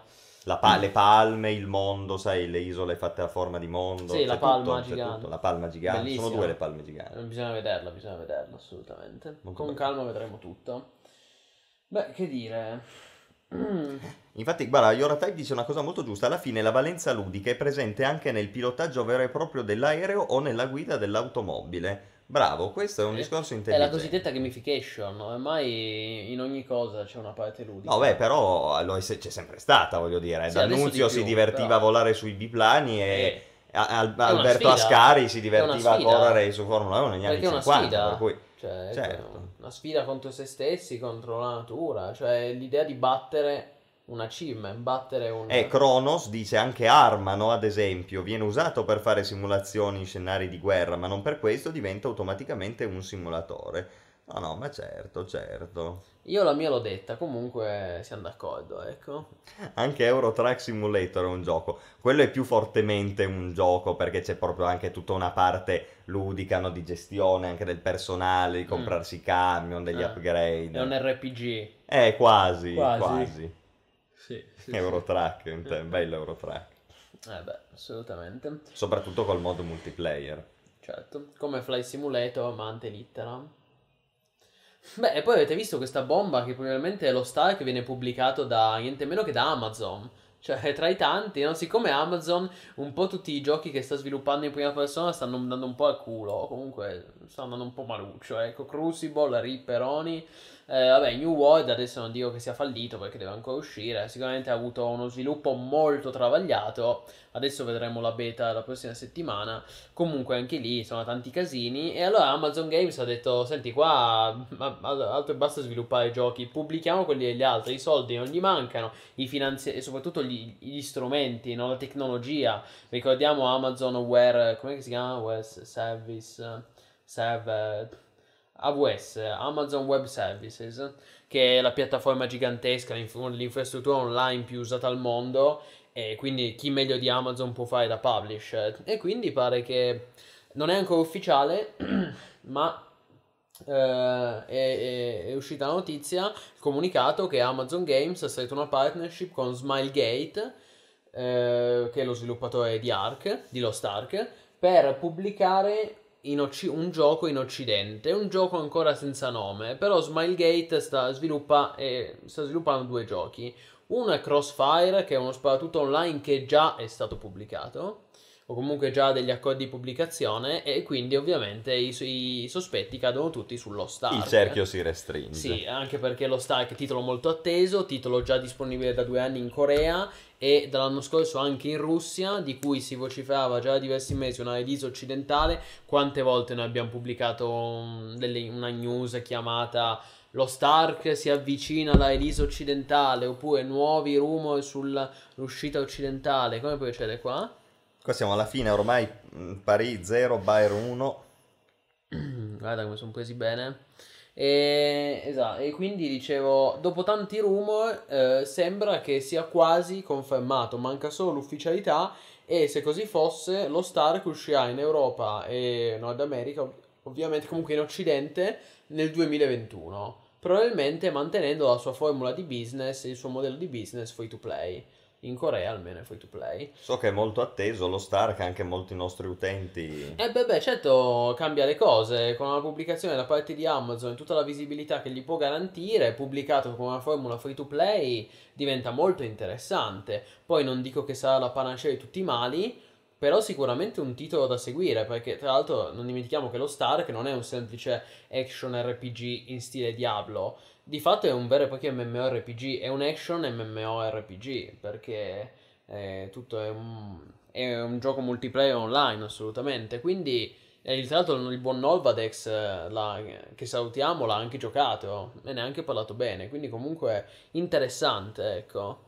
Eh, Kronos ci dice avere soldi non è uguale a essere in grado di fare di sviluppare giochi. Amazon ha preso sviluppatori e nomi noti qua e là, li ha piazzati a caso a sviluppare giochi aspettandosi un risultato decente. Sì, sì, ma fi- siamo d'accordo, Kronos, figurati, con noi sfondiamo la porta aperta. Crucible l'abbiamo distrutto eh, a livello di prima nella, nella recensione. New World ovviamente non l'abbiamo distrutto perché non è ancora uscito, però eh, siamo stati sempre i primi ad alzare un campanello d'allarme su questi continui rinvii, ma poi al di là del rinvio è proprio il fatto di cambiare completamente la natura mm, del gioco a mm. sei mesi dall'uscita. Eh, quello soprattutto, certo. Poi c'è il, questo misterioso MMO del Signore degli Anelli che non vedremo prima di diversi anni sicuramente. Ice Gun eh. ci teneva a Breakaway che Breakaway. Sì, eh, esatto. Quello paradossalmente sembrava non è neanche tanto male, sembrava molto più interessante di sicuramente più interessante di Crucible, cioè davvero Cru- Crucible andava cancellato. L'ennesimo mob eh, ibrido tra un MOB e un Battle Royale senza niente da dire, veramente una ciofeca che stanno ancora cercando di sviluppare, di supportare, ma cosa vuoi supportare? Cioè chiudetelo e basta, nel senso rip. Invece Breakaway tutto sommato aveva un suo perché, è un gioco molto frenetico ad arene poteva essere anche carino, divertente, ecco, poi sicuramente non è anche quello rivoluzionario, però aveva più senso quello sicuramente di Crucible. New World è comunque un prodotto importante, staremo a vedere, ecco. Eh sì, lamentarsi di Battle Royale. Eh, Yoratype dice che lui ha giocato a tre mesi allo Stark, delusione per me, troppo legato al passato Endgame legato al solito più uno coreano con upgrade e grind. Ma su quello siamo d'accordo, raga. Però intanto è una delusione che ti ha intrattenuto per tre mesi. E per il mercato di oggi. Ah, beh, sì. sì. Per il mercato di oggi è, è, già abbastanza. È già abbastanza. Ma io non ho alcun dubbio che a livello di endgame eh, sarà, sarà il solito action RPG coreano. Però, però dico solo una cosa. Occhio perché comunque il gioco viene aggiornato con costanza, appunto come un vero e proprio MMO, e adesso ad esempio a luglio in Corea è uscita la Season 2 che aggiunge molti nuovi contenuti anche in game, quindi non sarà un gioco rivoluzionario, non sarà il santo graal degli MMO, però intanto è un prodotto che viene aggiornato e supportato agli, con costanza dagli sviluppatori. I coreani lavorano, ecco, questo è poco ma sicuro. A me già il fatto che mi ha scritto Yoratype dicendomi solito più uno coreano, mamma mia, ho già capito tutto, ah, è sì, sì, ma... drammatica come cosa. Siamo d'accordo. Ma magari anche con un botto di RNG. Questo no, non, non che... questo non l'ha detto, quindi non, non mettiamo No, no, magari cose... ho detto, magari, infatti gli chiedo se è vero, perché solitamente si accompagnano le due cose. Eh, però ricordiamo anche che è un free to play, ragazzi, quindi eh, certo. Lamentarsi dei Battle Royale. Ormai sempre, cioè, ogni sera dobbiamo lamentarci. Eh dei... no, ma in questo, caso ha, in questo caso a fagiolo. Cioè, un conto è quando ci chiedono di lamentarsi dei Battle Royale mentre giochi a Flight Simulator.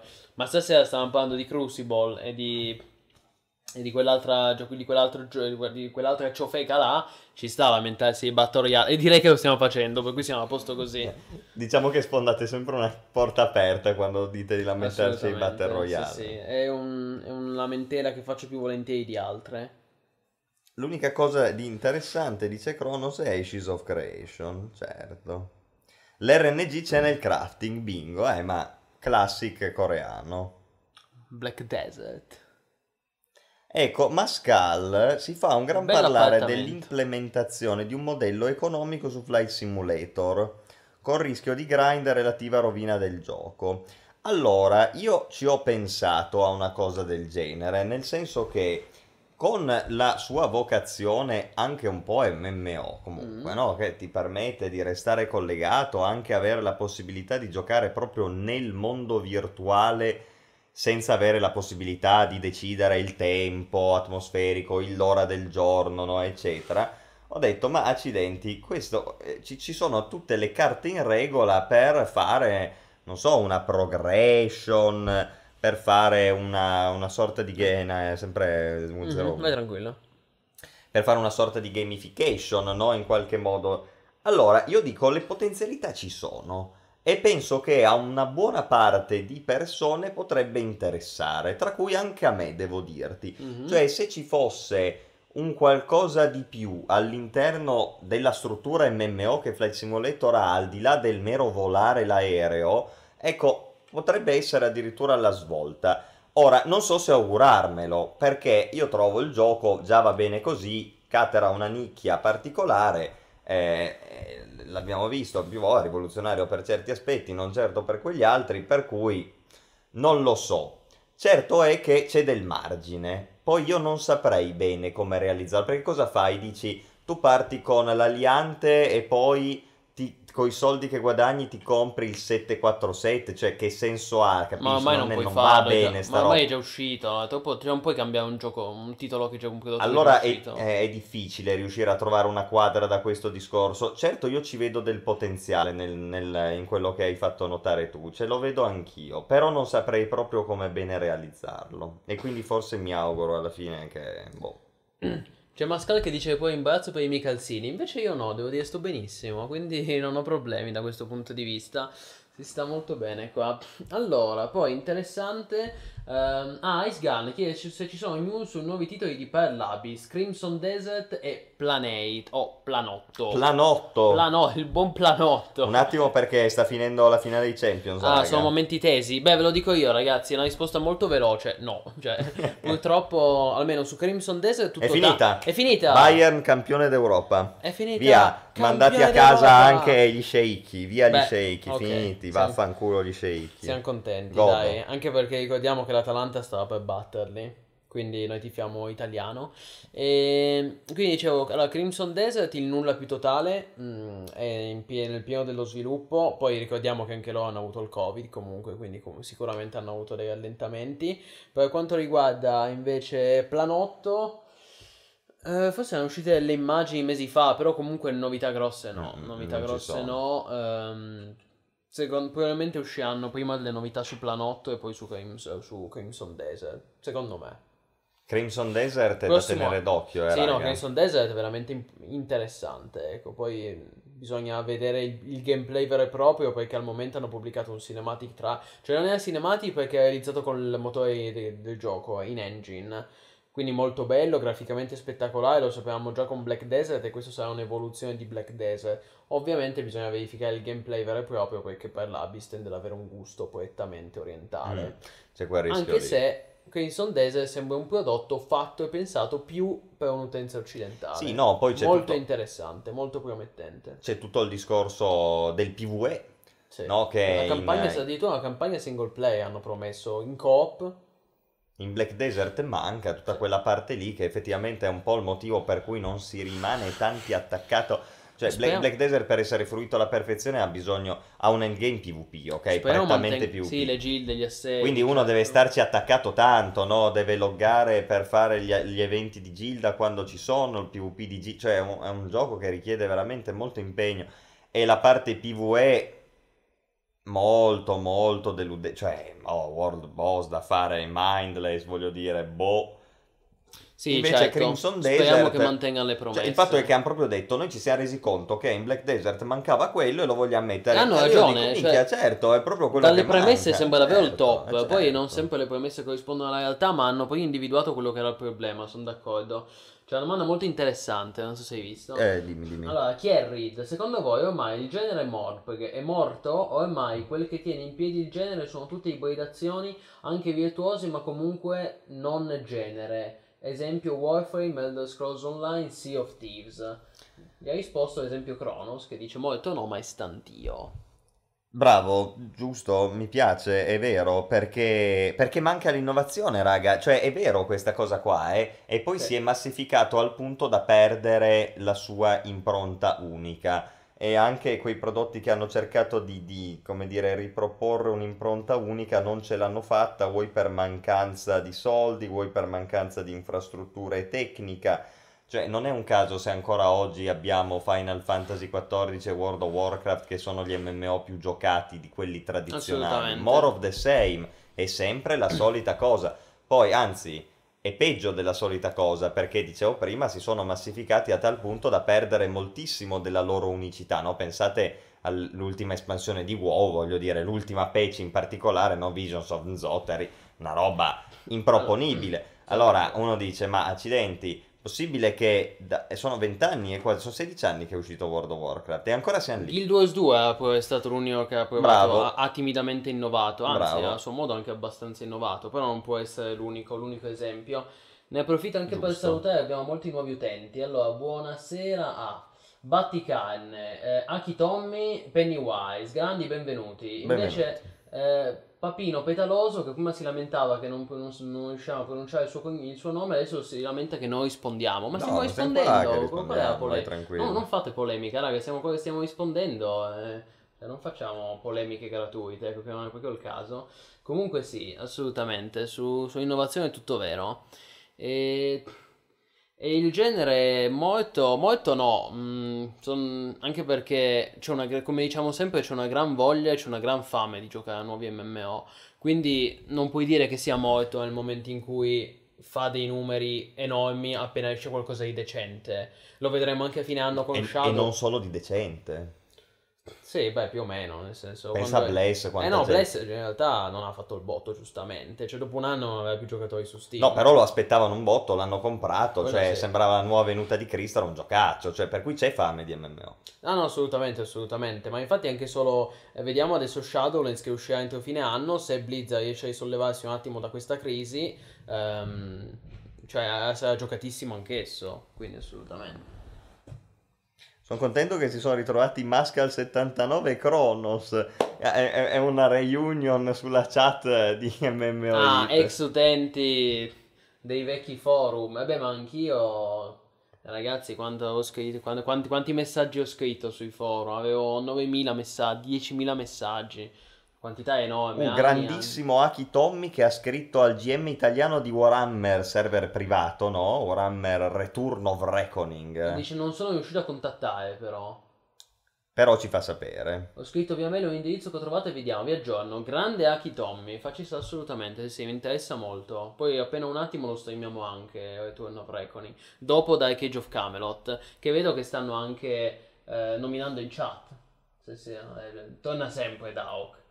Eh certo. Eh beh, ma perché era l'unico un po' diverso. e WoW sono sempre sul trono, dice. No, ma io trovo che esistono tre categorie di MMO che hanno avuto veramente successo. La categoria rappresentata da World of Warcraft, la categoria rappresentata da Dark Age of Camelot e la categoria rappresentata da Guild Wars 2. Quelli sono i tre modi con cui nel corso degli anni si è visto che si poteva fare un Morpg con formule vagamente diverse, tutte e tre di successo. Tutto il resto che è uscito sono ibridazioni e pseudocloni che hanno fatto il tempo che hanno fatto. Quei tre prodotti lì ancora oggi si mantengono, c'è poco da fare. Certo. L'uno per il PvP e vediamo ad esempio, cioè Crowfall è una... cioè, è chiaro che l'idea è quella di ispirarsi ad AOC. WoW ha avuto, non, non sto neanche a dirvi quanti cloni, Guild Wars 2 è l'unico MMO che è riuscito un po' a far capire e apprezzare la formula della progressione orizzontale. Sì, sì, no, è vero, è vero. Assolutamente. Mascal mi ricorda che non erano utenti, non erano semplici utenti su Morp Italia. Beh, ma neanch'io. A me avevano, a me avevano proposto di, di- di scrivere, di, di lavorare, dato che io già allora avevo iniziato a scrivere di videogiochi. Hm. Ma io quei tempi scrivo per Spazio Games. Il concorrente. Beh, sicuramente è, un, un po', un po' superiore come livello, va. Infatti io ora type sono d'accordo, l'effetto iniziale del botto, per esempio per Blaze e questi prodottacci qua, è più che altro legato al fattore nostalgia degli utenti che giocavano MMO 10-15 anni fa, svanito quell'effetto si quitta.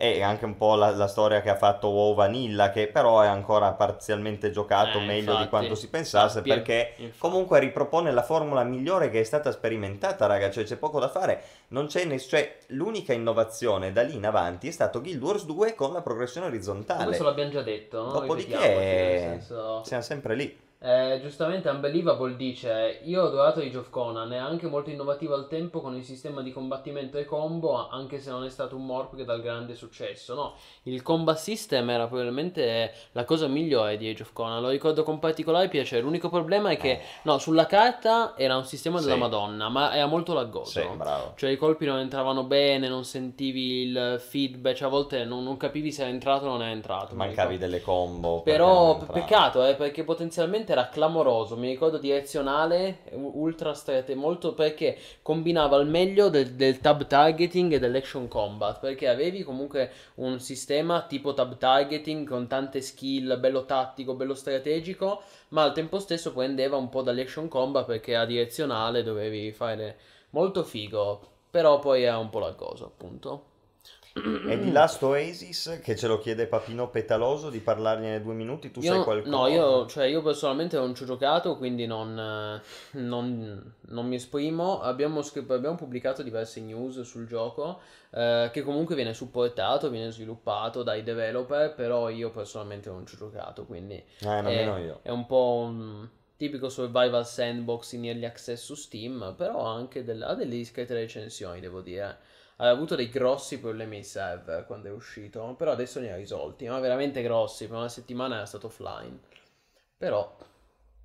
Grazie Kronos, grazie mille di quello che hai scritto, lo Cosa? apprezziamo moltissimo. Ah, E, e benvenuto The Red, riassuntino, riassuntino, Ashes of Eh, Creation, due grande- grandi promesse, eh, Amazon, boh, forse pubblica lo Star che vedremo, eh, Flight Simulator, grande rivoluzione, Battle Royale, merda.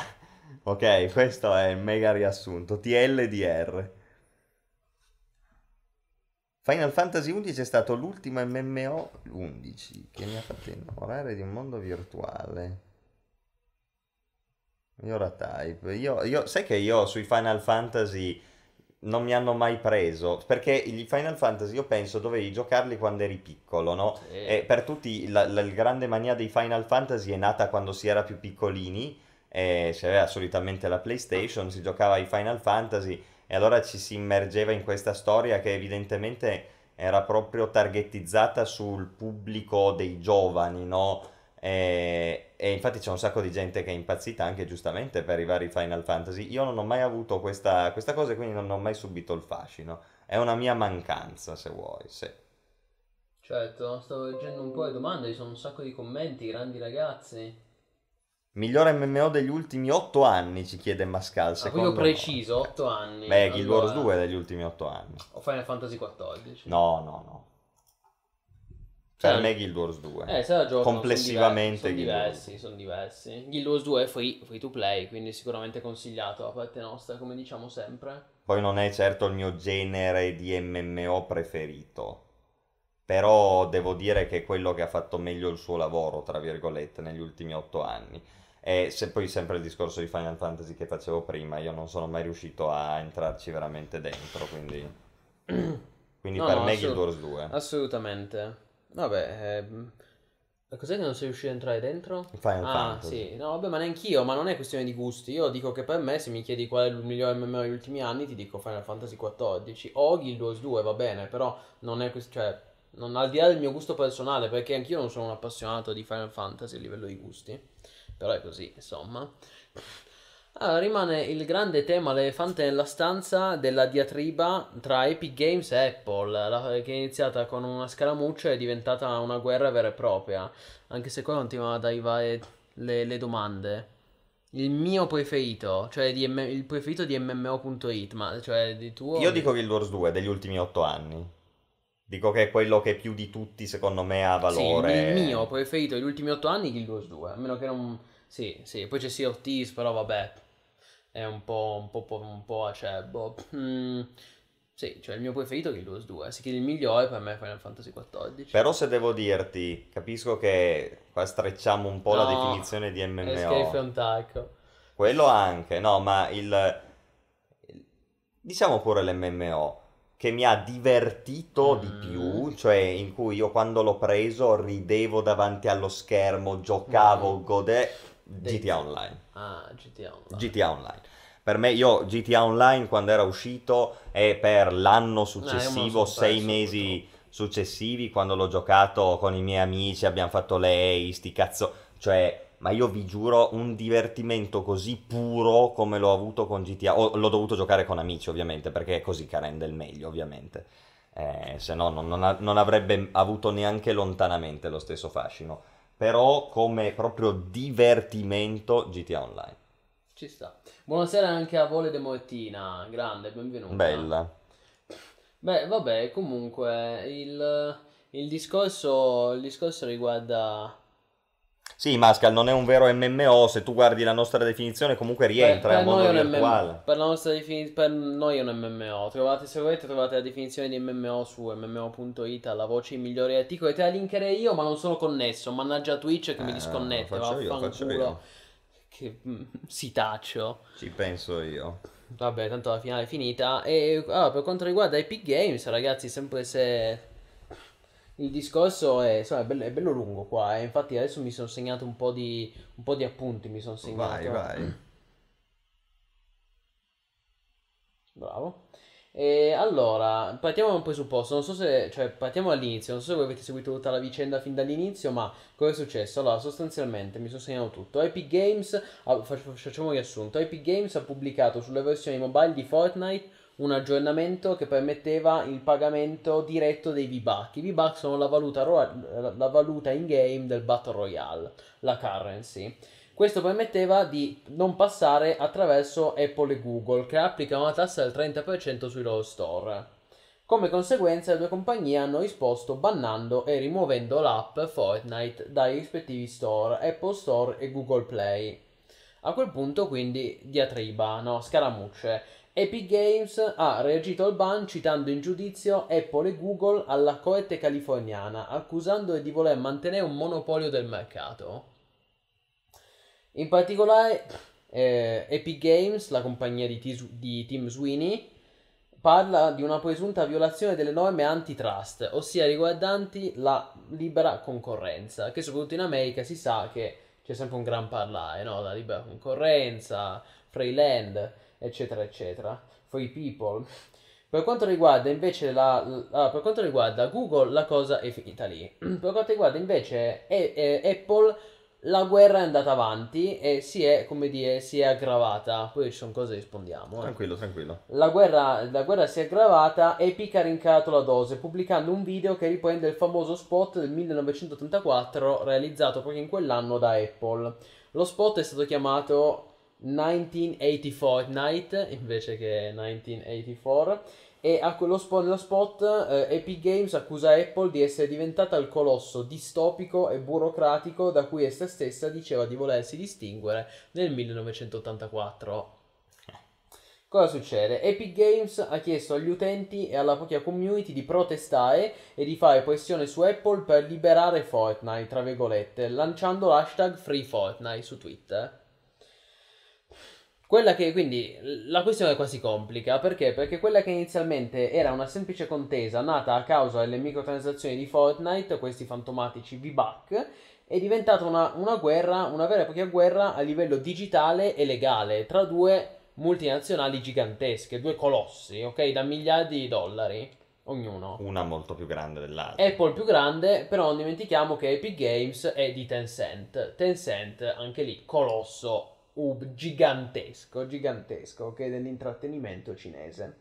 Eh, a, questo, a quel punto non è finita. Apple ha comunicato, Apple di fatto si è vendicata, è tutta una storia di vendetta, no? Di fight. Apple ha comunicato che dal 28 agosto rimuoverà tutti i futuri giochi in Unreal Engine dalle sue piattaforme e cancellerà tutti gli account dev di Epic Games, che si troveranno quindi privi dei privilegi da sviluppatore. Una bomba, quindi. La compagnia di Fortnite sarà, tagliati- sarà tagliata fuori dagli strumenti per sviluppare su iOS e Mac. Ma attenzione, perché questo potenzialmente non riguarda solo Epic Games, ma questa politica andrà a toccare anche i team di terze parti che usano la Real Engine per i propri giochi, che sappiamo essere centinaia. Oggi la Real Engine è in assoluto il motore grafico più usato. Sì, quello è Unity. Eh? Quello è Unity. Tu dici? Mm, Secondo me se la giocano. Secondo Comunque- me, adesso, comunque, cioè, secondo comunque- me, secondo me, ne- Gigante, ormai, eh. secondo me ormai c'è il suo passo. Con la Real Engine 4. No, no, ma probabilmente c'è già, eh, io non lo so. Io dico, i, i due più usati sono sicuramente Unity e Unreal Engine. Probabilmente hai ragione tu, Unreal Engine lo è ancora di più. Secondo me in ottica futura, cioè i giochi che sono attualmente in sviluppo ora e che devono ancora uscire, sono tantissimi a centinaia sviluppati con l'Epic, l'Epic Engine, eh, la Unreal Real Engine. Eh, quindi questo vuol dire che una- questa decisione di Apple avrà conseguenze estremamente negative e dannose per i piccoli studi e per l'industria in generale, per tutti quei team che non potranno pubblicare i loro giochi su iOS e Mac, il che vuol dire non solo su mobile, sull'App Store, ma anche appunto su Mac eh, e svil- tutti quei titoli sviluppati con la Real Engine. Epic ha, re- ha definito la mossa di Apple una ritorsione e ha annunciato l'apertura di una nuova causa. Quindi di fatto perso il conto, siamo a tipo tre cause. Quella che ha fatto Apple, quella con cui ha risposto Epic Games e poi no, quella di Epic Games. Apple ha risposto con un comunicato ufficiale dicendo che le regole dell'App Store sono le stesse per tutti e non può fare un'eccezione solo per Epic Games. Perché ovviamente su cos'è che si basa tutta questa storia? Sul fatto, su questa tassa del 30% che gli sviluppatori percepiscono come iniqua e che non vorrebbero dover pagare. Peccato che questa tassa del 30%, eh, per quanto possiamo, cioè io posso anche essere d'accordo ovviamente, cioè fin qua sono i fatti, ok? Bayern campione, bene, fin qua sono i fatti. Se poi passiamo al nostro commento, io dico che da una parte sicuramente questa tassa del 30% è, è sicuramente troppo alta.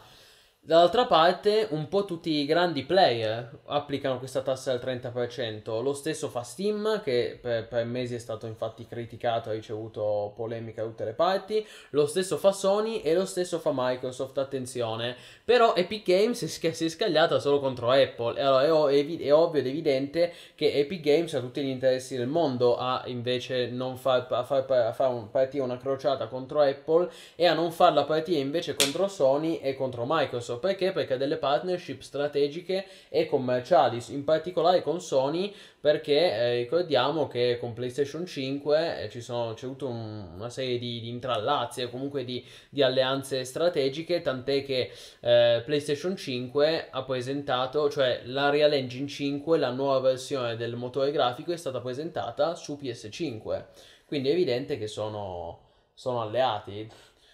Tu vuoi dire qualcosa? Vedo che la chat si è scatenata mentre parlavo, adesso leggeremo anche la chat, Sì, però arriviamo.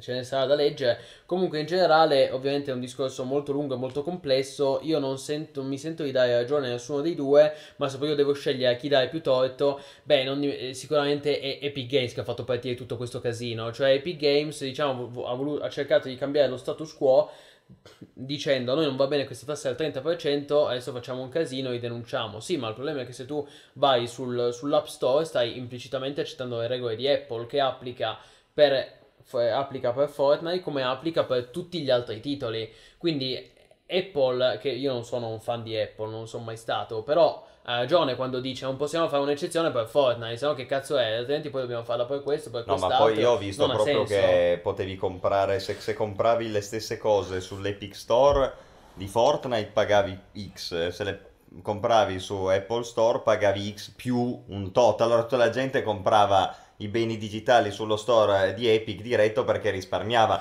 Allora se parliamo di concorrenza sleale, anche quello non mi sembra proprio lealissimo, francamente, ecco. Poi io non sono un grande fan di Apple, lo sapete. Per me quello che... Allora, cosa, cosa si evince da questa categoria qua? Che tutte le grandi multinazionali del videogioco sono dei colossi monopolisti che vogliono il massimo profitto e se ne fottono di tutto il resto. Quindi chi ha ragione? Nessuno, o meglio, ha ragione il capitalismo, la grande macchina nella quale viviamo. Apple sono molti anni che è diventata il 1984 che satirizzava Sì. nel suo vecchio spot, non ci stupiamo certo di adesso, è l'ecosistema più caino, chiuso e bloccato che c'è anche nelle- nel- nell'Apple Store, per cui voglio dire, dico, cioè, non è che è una roba che ci inventiamo adesso, la sappiamo già da molti anni. Epic non è meglio. No, Esatto, Epic e Tencent, che voglio dire, cioè, se poi chiedete a me cosa ne penso di Tencent, va benissimo perché non vedo l'ora che mi compri MMOI. Esatto, in quel, beh, in quel caso sicuramente cambiamo parere. Intanto grazie mille a Leonardo Storgato di nuovo follower, è diventato massivo, grande. E no, questo è vero e di fatto quella tra Epic Games e Apple è una guerra, come dicono anche in chat, è una guerra tra mega corporazioni, quasi cyberpunk. Sì, quasi Cioè una cyberpunk, guerra è tra vero. mega corporazioni a tutto svantaggio di chi? Del consumatore. Tutto svantaggio del consumatore che non vede garantiti propri- le proprie istanze e i propri guadagni. Tant'è che leggevo di alcuni utenti che avevano acquistato i V-Buck su, eh, tramite, eh, direttamente, direttamente tramite, f- tramite Fortnite, scusate, quindi su Epic eh, Games. E poi Apple ha bannato Fortnite e non li può più usare. Quindi c'è una, dire, c'è una palese violazione del diritto. Solo che in questo momento c'è una guerra gigantesca tra due colossi e il consumatore chi cazzo se lo ricorda? Cioè ci sono fiori e fiori di cause miliardarie in questo momento e il consumatore è quello che non viene tutelato. Quindi assolutamente se ne può parlare tutto il male possibile, ecco, di, di- di questa... È, è una storia da cui nessuno dei due esce bene. Forse se devo scegliere, esce ancora peggio, devo dire Epic Games, perché non- Epic Games si è comportato in un modo da cui ha dimostrato di voler manipolare l'utenza. Perché nel momento in cui Epic Games pubblica uno spot di 1984 con cui vuole, ehm, con cui vuole scari- screditare Apple, cioè Epic Games che, che È vero, pubblica eh, uno però. spot... No, aspetta, calma, calma, calma. Epic Games, gli sviluppatori di Fortnite che pubblicano uno spot di contro 1984, cioè Epic Games, lo studio più monopolistico e più No, perché dici che è monopolistico? Cioè, in questo senso. Cioè, ma Epic Games ha costruito tutto il successo dell'Epic Game Store su una politica di esclusive, aggressive, cioè eh, studi che non potevano pubblicare il loro gioco su Steam se volevano pubblicare il loro gioco su Epic Game Store. Vabbè, ma quelli sono contratti commerciali. No, no, que- que- no, no, quella è una politica aggressiva. Epic Games che prepara lo spot di 1984 ce l'aveva preparato perché sapeva già che c'era il rischio che Certo. Apple gli, gli chiudesse, gli chiudesse l'account. Però quello spot è super vero. Cioè, è vero. Sì, ma, è non vero. può, sì, ma ipocrita. Non ipocrita. può arrivare Epic Games a dirmi Apple è diventata la distopia di 1984. È Cioè, vero, è un quelli po' di ipocrita. Fortnite me lo Poi, dicono. sai, il ma fa schifo, dai. Allora, su- Allora, a livello di comunicazione è geniale. Da un ok? punto di vista dell'oratoria anche, tu saprai che c'è il... C'è una delle principali eh, fa- fallacità dell'oratoria è confondere il messaggio che viene dato con chi lo esprime, ok? Allora, il messaggio di per sé è corretto, è vero, è così, io l'ho detto prima, è che Apple sia, ma già sono vent'anni di più che Apple è diventata lo spot che essa stessa satirizzava. Poi quello che dici tu su Epic è È altrettanto il bue giusto. che dà, il, il bue che Eh, dà sì. col nuto all'asino. Eh, sì. Voglio dire, ehm, il problema è tutta. A me quello che dà fastidio è che è un'evidente operazione di manipolazione del pubblico. Cioè, il vero 1984. Magari tu dici Apple. No, è- eh, sono entrambi, Ho capito, sono entrambi. appunto, allora è anche Epic Games. Cioè, Epic Certo. Games sta facendo un'operazione di manipolazione. Certo. Che se voi avete letto il libro di Orwell o avete visto È il film. Oceania contro Eurasia. È la, è la manipolazione Certo, del grande pubblico certo. ignorante. Assolutamente. E allora noi, do- noi, proprio tramite l'informazione critica che la consapevolezza che si crea un pubblico consapevole e non ignorante e non suscettibile invece a queste guerre tra colossi in cui il pubblico non deve farsi coinvolgere perché quando arriva Epic Games e dice ah andate su Twitter e inondate Twitter di hashtag free Fortnite cioè non de- non- il pubblico non deve farlo non- il pubblico non deve farsi coinvolgere in quelli che sono i casini e i cazzi tra due compagnie miliardarie perché quella è una, ma- è una manipolazione del pubblico per- nel tentativo di avere l'opinione pubblica alla propria parte Certo, e fare certo. così pressione politica. Che poi pressione politica ci sarà a divertirsi, perché come hai detto anche giustamente tu prima, Apple, per quanto monopolista, non monopolista, tutto quello che vuoi, però è pur sempre una delle big tech, delle compagnie americane di, di- digitali, mentre invece Big Games e Tencent, quindi Cina. China, sappiamo cosa China. pensa Sappiamo cosa China. pensa Donald Trump, ecco, quindi ci sarà, ci sarà, ce ne saranno delle belle, ecco, ne vedremo delle belle. Ne vedremo delle belle. Sono anche curioso io da giurista di vedere come si comporterà la giurisprudenza americana in questo senso, perché Sì, fanno- lì, lì si creano i precedenti per cui di, di fronte alle, insomma, alle sentenze che usciranno ci saranno dei precedenti. E ti dirò, a me E fanno- vedremo poi cosa, cosa Vi dirò, a me fanno anche un po' paura questa cosa, perché nessuno dei due ha intenzione di fermarsi. Allora, quando, eh, Epic- allora, quando Apple dice che in vendetta chiude, cioè uh, Apple dice che come vendetta uh, toglie, ha bloc- bloccato Fortnite da tutti i, i, dispositivi mobile. Allora, Epic Games risponde dicendo che ha citato in, in, giudizio Apple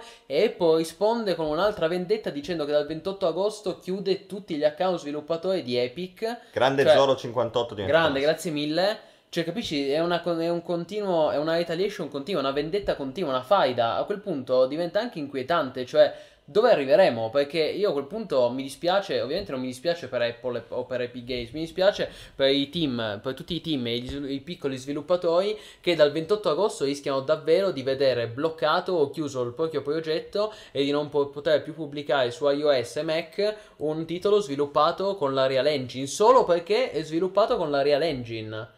Infatti la vera tragedia poi è quella, sono gli sviluppatori di terze esatto, parti perché come sempre sono i poveretti che sì, ci mettono, non i colossi miliardari.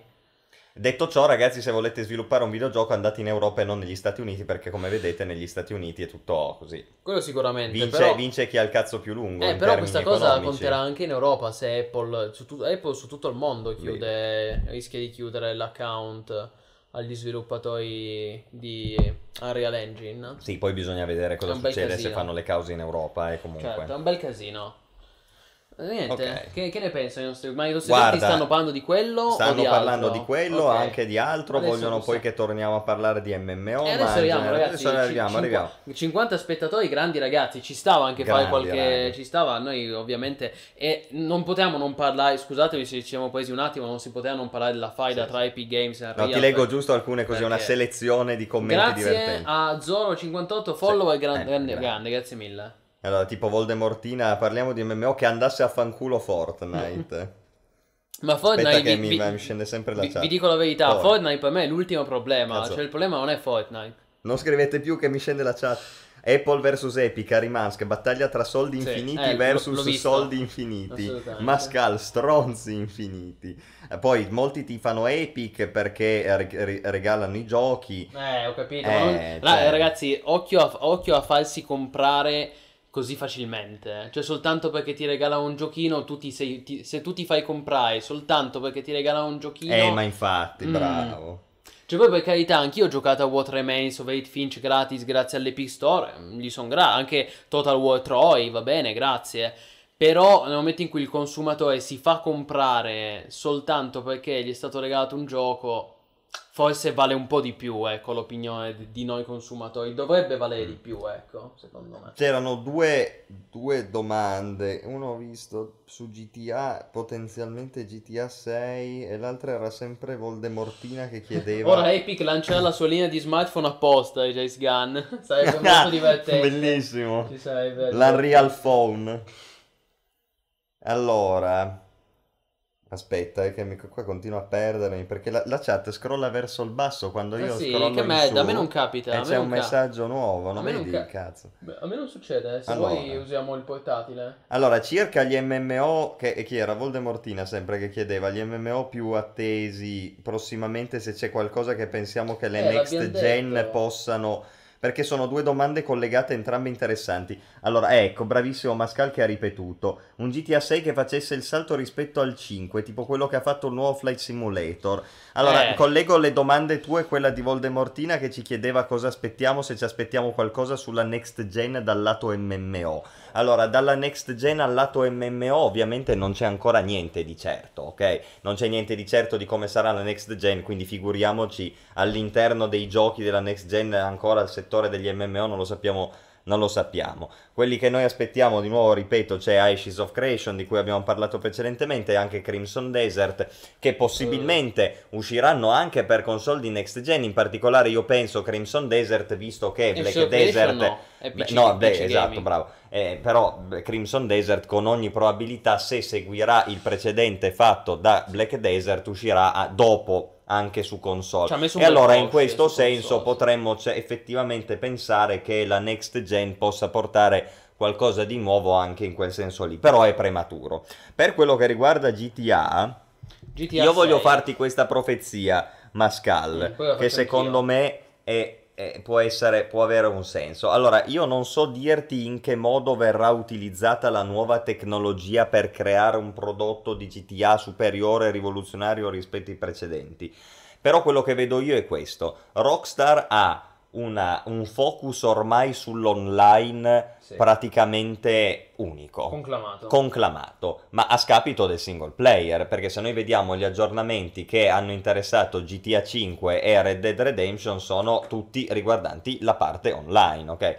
Quindi qual è il discorso secondo me? Che qualsiasi cosa verrà fuori con GTA 6, la mia profezia è sarà sem- always online. Cioè invece di avere il protagonista Nico Bellic, eh, CJ, eccetera, o il trittico di protagonisti come nel 5, il protagonista sarà il tuo personaggio dell'online, capito? Per cui si abbatterà questa barriera che c'è sempre stata nei giochi Rockstar tra il single player e il multiplayer.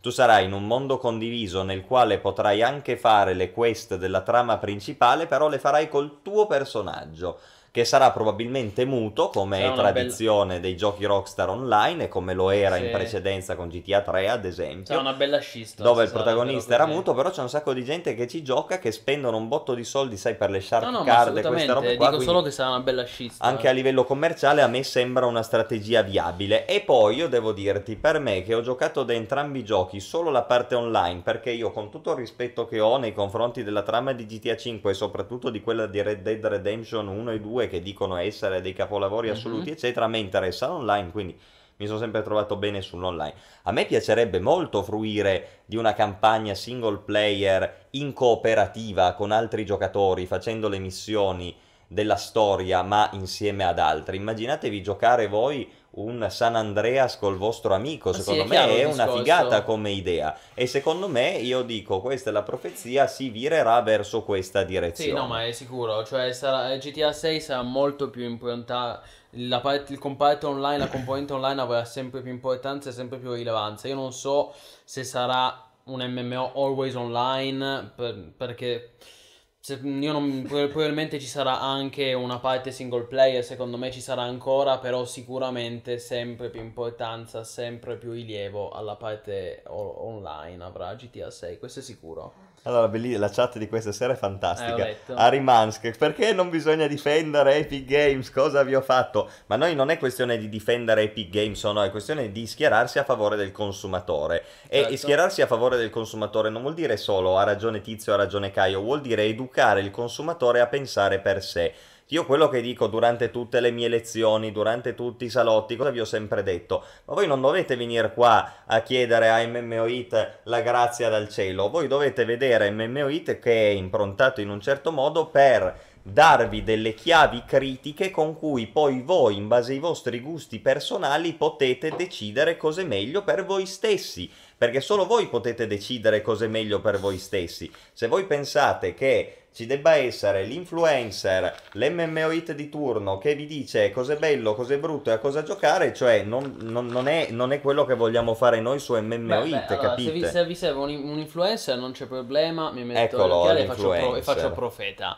Però, come dice, come dice giustamente Askzo, riassumendo in due parole, MMO Hit non dice cosa pensare, ma come pensare. Noi vi diciamo come pensare, non cosa dovete pensare.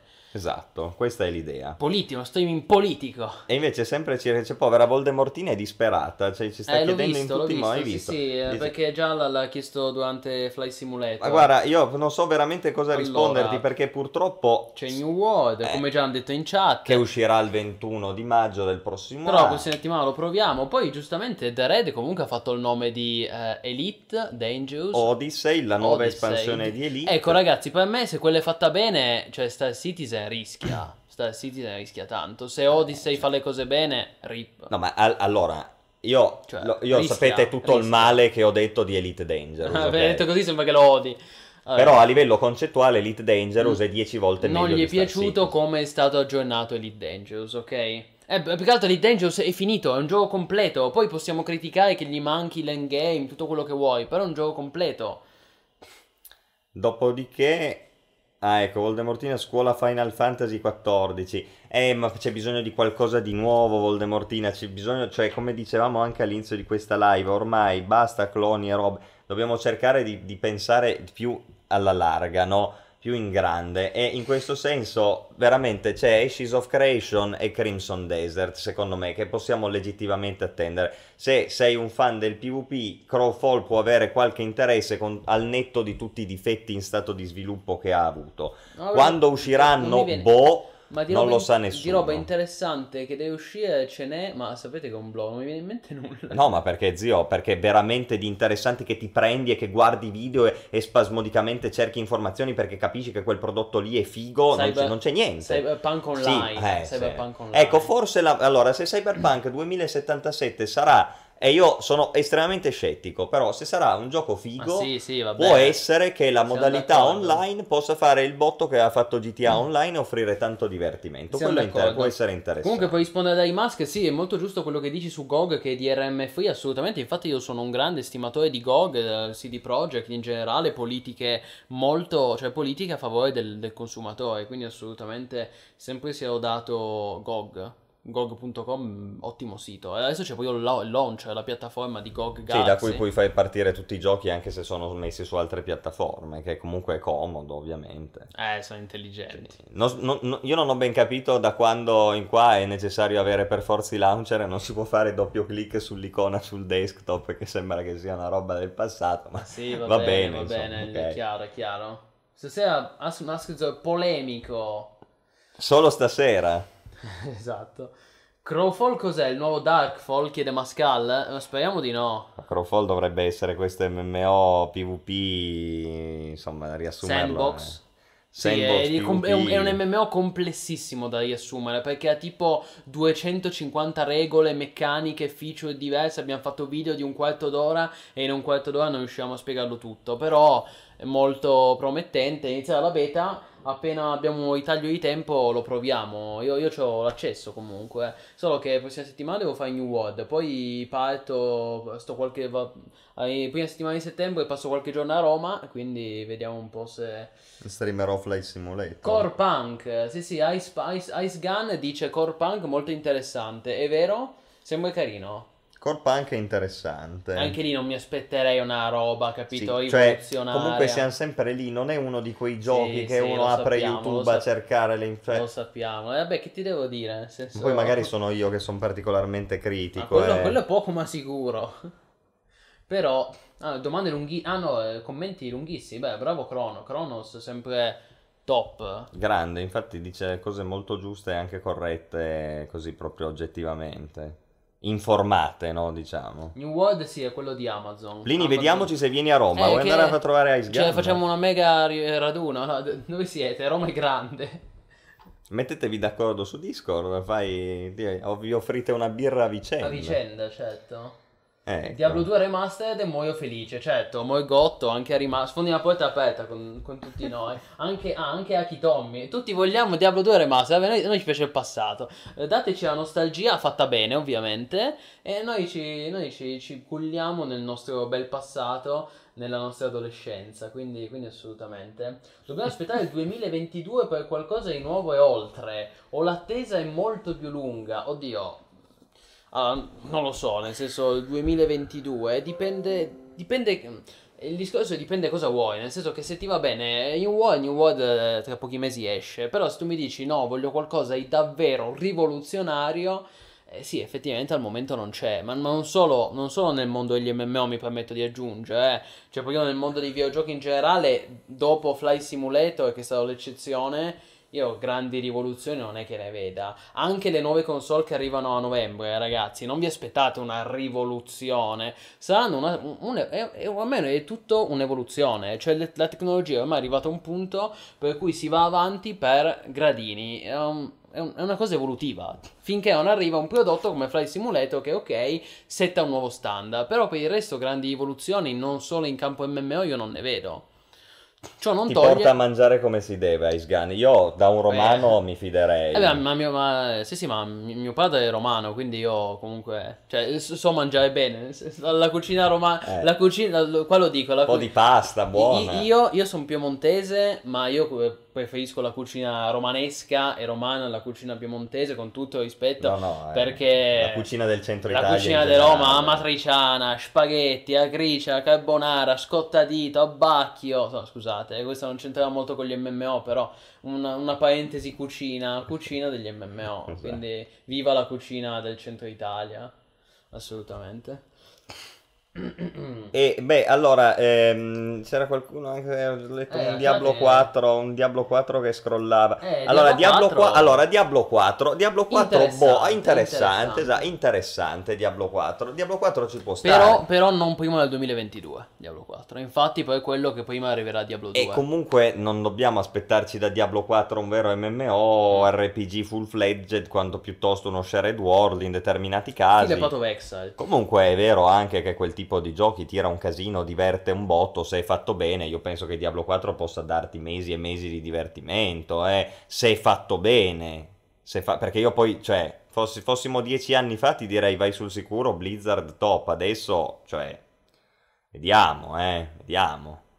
Ancora tutto da vedere cosa sarà questo Diablo 4. Vediamo anche quali saranno le feature online, come si compenetreranno col single player, se non verrà sacrificato l'uno per l'altro. Cioè... Baldur's Gate 3, giustamente. Ah, Baldur's Gate Pennywise. 3, quello non è un vero e proprio MMO. Però è un se- bel gioco, vabbè. È un bel Ma- RPG che potrei giocare anche in multiplayer cooperativo. Io sono super scettico anche Ah, su madonna, però. Ma perché? Divinity Divinity 2 sono due capolavori. Che non c'è un cazzo Baldur's Gate 3, c'ha quattro classi in croce, cioè dovevano Ma trasporre. Ho capito, ma Dio Cristo, fallo uscire dopo, no? Cioè, mi fa. mi- Allora, Baldur's Gate 3, seguito di Baldur's Divinity Gate 2. Tu apri, Baldur's, tu apri Baldur's Gate 2 oggi 2020, ok? Crei il personaggio su Baldur's Gate 2, gioco del 2000, forse Sì. 99 Sì. addirittura, ok? Confermo. Allora, e hai tutte le classi del manuale seconda edizione e mezzo di Dungeons and Dragons con sottoclassi, tutto fatto bene, le regole perfette, ogni azione fattibile. Mi ha fatto vedere Baldur's Gate 3 ci sono quattro razze in croce, due classi di merda, manca il barbaro, manca il sorcerer, Ma cioè, ma che cazzo è? Allora, no, vabbè, ho capito, allora lo fai uscire dopo. Ma anche i Divinity sono stati negli access e poi quando sono usciti hanno dei fottuti capolavori. Qual è il problema? Vediamo quando uscirà definitivamente. Quello che ho visto fino adesso, io sono scettico, ok? Io, oltretutto, io su Dungeons and Dragons gioco Sorcerer, ok? Solitamente, che a Mm. me piace il Sorcerer, Eh. perché non mi devo preparare le Eh. spelle, tiro, vaffanculo. Eh. Eh, e non c'è. Non c'è adesso. Non c'è. Ma non è ancora neanche uscito in early access. Di cosa stiamo parlando? No, eh, ma non ci sarà l'uscita in Early Access. Poi alla versione 1.0, se riusciranno... Cioè, cos'è che io spero in Baldur's Gate 3? Io spero che ci sia la trasposizione videoludica fedele e perfetta delle regole di Dungeons and Dragons quinta edizione. Da quello che ho visto io Questo è è quello che vorrei io, Io ok? Al momento quello non c'è ancora, cioè c'è in misura molto approssimativa, donde il mio scetticismo. Sì, sì, era comprensibile, però io non capisco con chi dice ha solo il nome di Baldur's Gate. Eh, per me è, è fedelissimo, anzi, è forse più fedele a D&D dei vecchi Baldur's Gate, ragazzi, perché è un gioco a turni.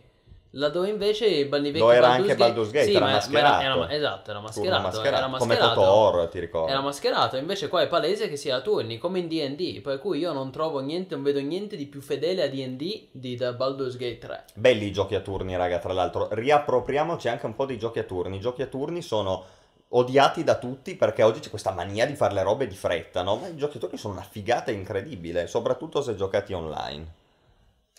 Esatto. Il gioco degli scacchi è un gioco a turni e si- è uguale da 2000 anni, quindi Eh, qualcosa vorrà dire, c'è no? uno skill cap molto alto. Sì, sì. Mascal 2 chiede, Mascal chiede Vampire 2, eh, beh, anche lui è Non bello si sa ancora un cazzo. Bello che rinviato, beh, era evidente che era Cebbo, non, è- non era chiaramente pronto, come Halo Infinite, RIP, I- Cioè, guarda, Mascal cita XCOM, gioco a turno fantastico, giustissimo, vedi i giochi a turno. capolavoro. L'anno dei rinvii questo, Pathfinder. Pathfinder, infatti io Pathfinder, ecco mi scrivi adesso Pennywise che hanno messo i turni perché io Pathfinder Kingmaker l'avevo giocato col mod che te lo rendeva a turni, perché io ho bisogno per quel tipo di gioco lì di avere i turni, perché a me piacciono i turni, cazzo.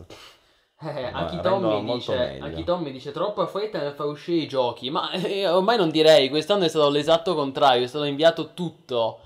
Meno male. Tutto, no, comunque. meno male, meno male. Vuol dire che forse non sono interessati. Cioè, ovvio che le compagnie, le software house sono interessate ai soldi, però sono anche consapevoli che oggigiorno se un gioco esce male tu i soldi non li fai. Perché ormai con internet ti esce una shitstorm tale tra Reddit, YouTube, eh, meme, Facebook. eh. Ti, fai un, ti fanno un culo così. Per cui oggigiorno, se vuoi fare i soldi, devi farli uscire bene i giochi. A meno che non è quel gioco ultra commerciale che sai che venderà 20 milioni di copie come Call of Duty, ok. Infatti Call of, Duty, infatti Call of Duty esce ogni anno e uscirà anche quest'anno. FIFA, esatto. E, tra l'altro Call of Duty Black Ops Cold War. Capito? C'è il doppio sottotitolo quest'anno. Lol. Perché non bastava Black Ops. è Black Ops Cold War. Non sanno più cosa inventarsi. Quello è poco ma sicuro. Godfall. Allora, Godfall, io penso tutto il male possibile, ragazzi. Se Attenzione. Lancio, lancio questa, questa bomba. Attenzione. Eh, è stato annunciato, è stato svelato come il primo gioco PlayStation 5. Io dico, se questi sono i giochi PlayStation 5, Non so niente. siamo messi malissimo. Boh. Guarda, guarda, se metti... Potremmo farlo... No, non so come... Se vuoi lo proiettiamo. Eh, ma non bisogna creare una scena. Eh, un casino. sta un secondo, eh, lo faccio un attimo. Se, vuoi- se- se hai esattamente quello che vuoi far vedere, lo facciamo. Sì, l'ultimo trailer, l'ultimo video gameplay mostrato. E tu lo commenti mentre lui gira. Va bene, allora di- diamoci il cambio. Allora, eh, si chiama. eh, allora, perché cos'è che c'è stato? Eh, ragazzi, aiutatemi. Allora, di Godfall. Ah, l'ha mostrato al State of Play. Cerca su YouTube eh, Godfall State of Play. E poi. Eh, Wolf Se- Through PS5 potrebbe essere questo. eh, sì, di agosto, sì, sì, sì. Allora, un attimo di pazienza, raga. Lo Esatto, intanto, così, intanto io, io leggo la chat. Allora, è lui? Sì, lì è solo lui? all'inizio. Ok. Eh, adesso sì, non vedo, però... Ok, ve lo facciamo vedere, facciamo... Askez si occupa della regia e io leggo la chat. Adesso ci penso io. Vabbè, adesso dura 9 minuti, se magari Eh, non facciamo vedere tutti attimo. i 9 minuti. Comunque... Beh, eccoci qua. Oh, state vedendo scapire l'Inception, ma adesso non più. Eccolo qua. Vai, Metti un po'... Vai, vai, mettilo. Vado? Mettilo. Metti anche un po' di risoluzione. Quant'è? Almeno 7... Ah, vabbè, 720, dai. Non so se il Mettiamo 1000... quello. Lo regge, ok. Togli, togli. No, no, to- to- togli il mouse così. E allora, vabbè, qua 9 minuti di... My name is Keith, Serio? and I am the game director. Ci scambiamo. Ok, momenti awkward, scusate ragazzi, un po' di disagio. Tanto loro vedono solo il video adesso, quindi tu glielo devi Ah, commentare. solo il video vedono. Vabbè, allora qua commentiamo, a parte il fatto che sono di... Vabbè, ok, quelli scatti non è colpa del Today gioco. Eh, Aspetta. PlayStation 5 Che? development. Please keep in mind Ah, non, ah, non cazzo, Ma devi creare una nuova scena. Ma l'ho fatto. Guarda che è andato No, no, giù. no. Perché è andato giù? Eccolo. Ora ci siamo. of Sony's next generation Sì, comunque... Cioè, creare poi una nuova inquadratura, capito? Non, non la Eh, Arriva, arriva, arriviamo, eh, ho visto, visto. Ci siamo, ci siamo. tutto molto imbarazzante. Vai. Ci avete preso alla sprovvista. Allora, perdere satisfying attenti, qua stiamo 9 minuti a... spectral flurry, which cannot be hit. Allora, andiamo al combattimento col boss, ragazzi. you can perform Che alla fine, ovviamente. Eccolo qua. Vedete, entra in campo il boss. Eh. Per cui un gioco graficamente spettacolare, no? Il combattimento con i boss grandi, eh, fantasy, no? Tipo Anthem. Allora, arriva sto coso gigantesco. E adesso, niente, il gameplay, voi vedrete che è un gioco che è soltanto grafica praticamente, perché mosse telefonate, animazioni pessime, il boss che ti fa vedere mezz'ora prima che sta per attaccare. Cioè, se questo si vuole ispirare su like, guarda lì sta fermo, sta fermo il boss. Ma è, Ti multipla- carica ma è multiplayer? No, no, single player. Ah, single player. Almeno questa fase. Poi, ah, potrei giocarli in coop, sì. Ah, Tipo Anthem. ah, Vabbè. Ma, ma guarda lì che roba, che ha attaccato il martello mezz'ora prima. Oh, Cioè, dai, è prova di idiota. Terribile. tac, tac, tac. Tu vedi, gli fai quattro attacchi e poi devi retrocedere. Terribile. Questo gioco sarà il nuovo Anthem, forse peggio di Anthem. Non avrà contenuti, non avrà in-game. Tu sei così scettico. Vabbè, a me questo tipo di giochi lo sai che non mi piace. No, questo lo dico anch'io, questo non ha senso. Ho capito. È, è finita, il boss muore. Bobo. Ah, così, morto subito? È durato un cazzo. Sì, infatti, vabbè che magari non l'ha fatta più corta perché non voleva annoiare l'utenza, però... Però comunque dai ragazzi, se questo deve essere il gioco che mi convince a comprare PS5, ciao, nel senso... Okay, progression, and Ok, questo lo puoi togliere. Ok. launch. Eccoci. Allora, quindi intanto la chat, cosa è successo in tutti questi in questi 5 minuti di commento in diretta? Ah, buonanotte a Paolo che è andato, o notte, ho visto adesso. Allora. Esatto, tutti disagio, disagio, F. Vabbè, vabbè, no, Vai, cioè vai. Voldemortina non è convinta, lei vuole un RPG da giocare. Ma sì, ma perché io capisco la voglia di Sì, avere no, qualcosa di nuovo, disperatamente Vabbè. qualcosa di nuovo. Purtroppo è così, raga.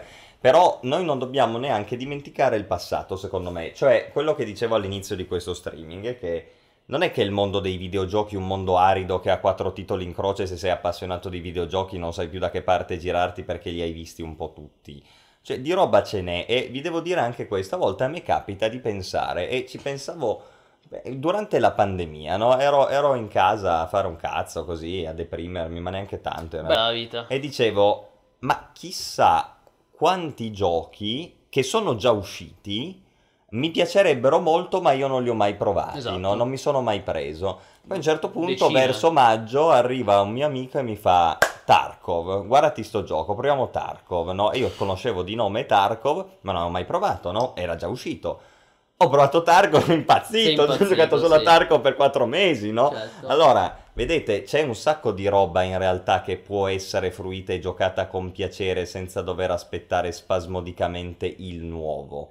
Eh, è solo questione di andarla a cercare e secondo me di conoscere bene i propri gusti, no? Il discorso che facevo prima, di sapere ciò che piace no? a noi stessi e trovare, e trovare anche nel passato quegli stimoli lì. Secondo me ce ne sono, non c'è bisogno di aspettare per forza le cose nuove. Sugli MMO il discorso che faceva Voldemortina effettivamente si pone di più perché? Perché l'MMO è un commitment a lungo periodo e quindi uno deve decidere di volta in volta su quale gioco dedicare molto tempo anche sul lungo periodo. E quindi io cosa dico sempre eh, quando esce un MMO mediocre? Dico ma, ma perché io dovrei perdere il mio tempo su quel gioco lì quando ho un altro gioco? Cioè che cos'è che mi stimolerebbe a perdere la vita su quel gioco lì? E spesso non trovo risposte, infatti i giochi poi falliscono e sono brutti, no? Certo. Per cui è vero, sugli MMO sono d'accordo, è più, è più complicato, no? Perché sono dei Molto. commitment a lungo termine, allora Sì. quello è vero. E da quel punto di vista, raga, Crimson Desert e Ashes of Creation sono i due che io aspetto di Certo. più. Era interessante la Diablo 4 non è male come, come, Ma come prima idea. arriverà Diablo E- 2. Eh, magari. Ed era anche carina la cosa che ci hanno fatto notare di Elite Dangerous Odyssey. Sì. A patto che le feature di Elite Dangerous Odyssey siano feature che compenetrano le precedenti e non sia come sempre accaduto su Elite Dangerous roba slegata che fai a Sì, parte. sì. Zoro, Eh, Zoro non nomina il, il rumor di Prince of Persia Remake, infatti ne abbiamo parlato prima, sì, un'altra profezia azzeccata, arriverà anche Prince of Persia, purtroppo non è un MMO Prince of Persia, peccato, sarebbe bello un, Prince- un, un Persia online. Prince of Persia Online. Ah, ma tutti- ormai online no, tutti gli online. Che tu a un certo sta- punto vai avanti e c'è quello che ti riavvolge le sabbie del tempo e tu vai Al posto tuo. non sai perché, dici cazzo, cosa stai... Va bene, va bene. Non Beh. dirlo più che sto male. Va bene, va bene, dai, si scherza. No, vabbè, ma poi alla fine per divertirsi, per giocare un po' ci sta. ehm, Godfall, va bene, va bene, non sono un hater. Guarda, paradossalmente mi ha convinto più questo Wukong. Black Meat Wukong, di cui hanno fatto vedere il trailer pochi giorni fa di Godfall. È un gioco che è un gioco spuntato dal nulla, sviluppato dai cinesi, che è una cinesata ma fatta bene. E mi convince più quello di, invece di questo Godfall, che invece è una, un'americanata ma fatta male. Quindi, quindi sì. Valutare il combat system da questo video. Beh, ma si può. Guarda, Vole de Mortina che un video che ti mostra il combat system lo puoi tranquillamente valutare. Ad esempio, penso anche a Ghost of Tsushima, no? Ghost of Tsushima erano usciti i primi video sul combat system da cui si vedeva che usava free flow, cioè lo stesso sistema degli Arkham Knight, Arkham, insomma della serie Arkham.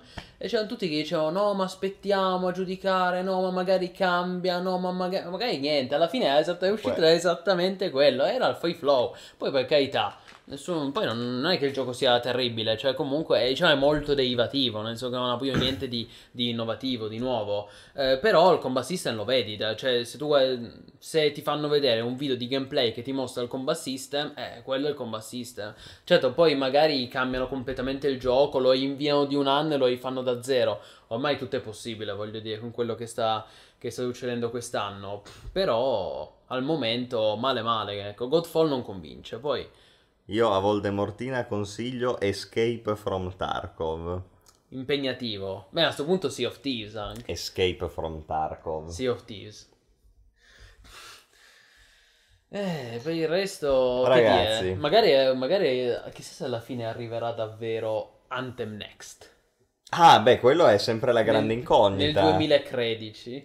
Nel 2013.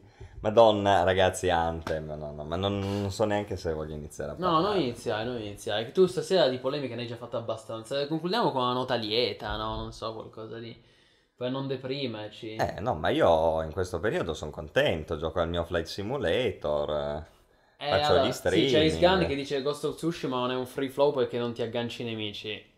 Ma più o meno, cioè è, è un free flow, come esiste, quello. Poi che non ci sia il lock-on va bene, però è Secondo- uguale. Lo rilanciano free to play Anthem. Ma... Secondo me sì, prima o poi, cioè prima che muoia del tutto. No, o, metto- o col Next lo mettono a tipo 5 euro, però certo il Next deve essere gratis. Se, se Next sarà un'espansione a pagamento, rip Anthem. Già così, rip, però deve essere un'espansione gratis t- tipo quelle di Sea of Thieves o di No Man's Sky. Anche No Man's Sky comunque noi lo consigliamo sempre. Eh. Guarda, No Man's Sky è carino. Poi ci puoi carino. giocare con gli amici, cioè non è che sia poi un MMO come WoW, Ah, no, però carino. Ci puoi giocare online. Adesso è un gioco carino, perfettamente giocabile, divertente per quello che dura, non, non dura all'infinito, comunque è un buon, un buon contenuto, insomma. Si trovano le chiavi a 3 euro di Ante, sì è vero. Infatti non so neanche se chiedere che diventi free to play. Cioè se uno vuole giocarlo, cioè 3 euro se già se l'hai acquistato. Comunque il... Ah ecco, mi chiede, credete il prossimo Dragon Age? Io ormai in generale la fiducia per Bioware è sotto zero, sotto le scarpe. Se poi esce e mi stupisce, allora ok, cioè sono contento. Ehm, però finché non mostrano di essersi ripresi, BioWare non è più lei. Allora, ragazzi- come anche Blizzard non è più lei, come anche Bethesda, cioè non, non sono più loro, cioè BioWare proprio. Due giorni fa morta. su Reddit c'era uno che chiedeva qual è secondo voi la migliore missione nella storia dei videogiochi? Eh. E c'era pure qualcuno che diceva con Pripyat di, di cosa mi è venuto un infarto, no? Eh, Di però Call of Duty 4. diceva, sì, esatto, dicevano eh, la Suicide Mission di Mass Effect 2. Eh, immaginavo. Allora ragazzi, se voi volete capire che cosa rende un gioco di ruolo un bel gioco di ruolo, vi giocate Mass Effect 2. Dopodiché ve lo analizzate e capite che cosa rende un gioco di ruolo un bel gioco di ruolo. Dall'inizio alla fine. Cos'è lo storytelling ben fatto? Cosa vuol dire scelte e conseguenze? Cosa vuol dire concludere bene un gioco Certo. fatto tutto su un obiettivo, no? Che alla fine si esplica. Bellissimo. E quello hanno ragione. La Suicide Mission di Mass Effect 2, quando ancora BioWare era BioWare e non la ciofeca che è diventato poi con Andromeda, Certo. è proprio l'esempio perfetto di un gioco di ruolo della Madonna. Forse io dico sempre Mass Effect 2 è il migliore esempio di storytelling nella storia dei Eh, ma infatti tu avevi anche in mente di fare uno streaming tutto dedicato a Mass Effect. Probabilmente lo farò, una nuova lezione di Ask Buono, Zoro. dai. Adesso c'è un botto di Flight Simulator. Sì, sì, ovviamente. con calma, dopo Però Flight, sì, dopo Flight Simulator. Sì. Assolutamente. Beh, Dragon Age, ehm, i Dragon Age e i Mass Effect erano ancora dei bei giochi rispetto, rispetto alla Bioware di oggi. Ah, dice Kronos che sì, Terraria è anche uscito Factorio, tra l'altro, Eh adesso. sì, è vero, è uscito ufficialmente dall'accesso dagli early access. Molto interessante. Factorio. Molto bello. Allora, eh, ecco, come Gotto sto giocando per la prima volta in questi giorni Inquisition che è in offerta. Ci sto giocando parecchio contro ogni aspettativa. Sì, Inquisition è stato forse l'ultimo vero prodotto Bioware. Poi è arrivato Mass Effect Andromeda, poi è arrivato Bioware, insomma. Comunque già Inquisition Sì, si già vedeva meno- che erano messi sulla cattiva Sì, strada. sì, eh. No, è stato il primo della cattiva strada. Vabbè, Beh, no, allora il 2. 2 era ancora peggio. Sì, sì, vabbè, vabbè, adesso No, no, non facciamo. Mi piace Morgotto che dice appena mi hanno chiamato l'Araldo ho pensato ad Askzor e al suo command. Io, boh, Addirittura. mamma mia. Come, prossimo, come futuro argomento di discussione i giochi finanziati in crowdfunding. Sì, un prossimo salotto ne possiamo parlare. In generale il crowdfunding e la, la storia dei videogiochi come è, stato, come è stata modificata dal crowdfunding, c'è tanto da dire. Eh beh, sì, eh. Ed è una storia non ancora conclusa, anche se In in, via di conclusione. È una storia in itinere, in itinere. Sì, Anche in sì, via sì. di conclusione. Ah sì, dipende, c'è ancora roba che viene finanziata su Kickstarter, certe meno rispetto alla primavera, la cosiddetta primavera del crowdfunding 2012-2013, quegli anni lì. Sì? Yora Type. La migliore side quest, portami 10 peli Certo. di lupo. Sono indeciso tra 10 peli di lupo e 10 peli di orso. A me piacevano le code che ti di- dicono tipo portami eh, 10 orecchie di lupo, ammazzi il lupo e ti esce un orecchio. E tu dici ma, ma scusa, ma ho ammazzato il lupo. Tipico, tipico di, di WoW Classic, beh ma alcuni neanche te ne droppano uno, no? Esatto, alcuni zero proprio. Esatto, zero, eh, le tartarughe... È il lupo senza orecchie. Ho, ho ucciso migliaia di tartarughe senza droppare mezzo guscio. Esatto, dro- droppa 10 gusci di tartarughe e stai lì 20 minuti ad Eh, ammazzare le una tartarughe. strage di povere tartarughe, che sono pure animali, voglio dire, neutrali, no? Certo. Pacifici, poverette. Comunque sì. Invece, voi che, come MMO di che scuola siete? In che senso? Eh, è difficile da dire. Io, allora, io- a me piace, io sono, vabbè, l'MMO che ho giocato di più e più approfonditamente è stato WoW ai tempi di TBC e WOTLK.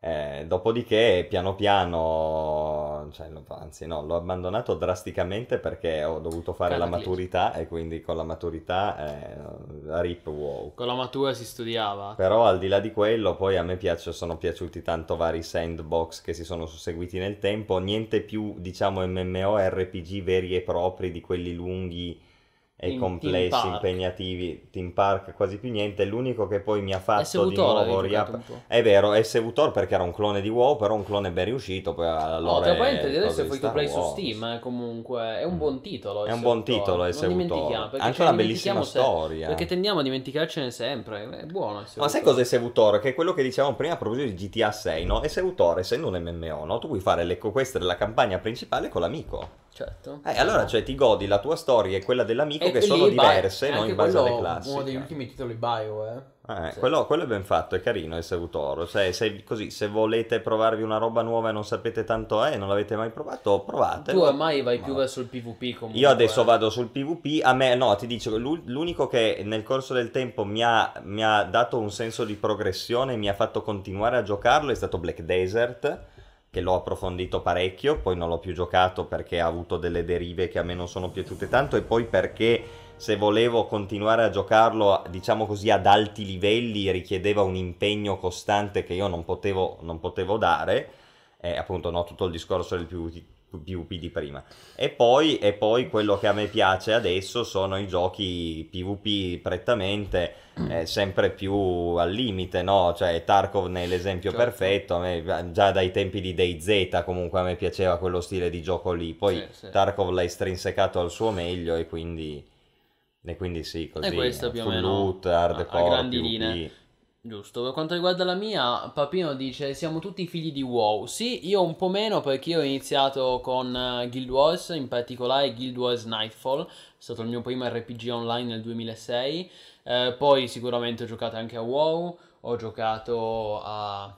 Dopo Guild Wars, Guild Wars 2, Warhammer Online, prima avevo giocato a Warhammer Online, Age of Conan, eh, però adesso, adesso sono improntato, beh di MMO, oddio, gioco un, un po' tutto, però io sono più tipo da PvE rispetto ad Askez. Poi faccio anche PvP, eh, ad esempio in Sea of Thieves ci ammazziamo di PvP, però eh, se, se devo giocare PvP a me piace prendere uno sparatutto tipo Battlefield, mi, diver- sono molto divertenti secondo me. Insomma, io prediligo il PvP, comunque gioco entrambi, e infatti su WoW voglio dire, WoW Classic intendo, PvE e PvP sono, sono mischiati assieme, no?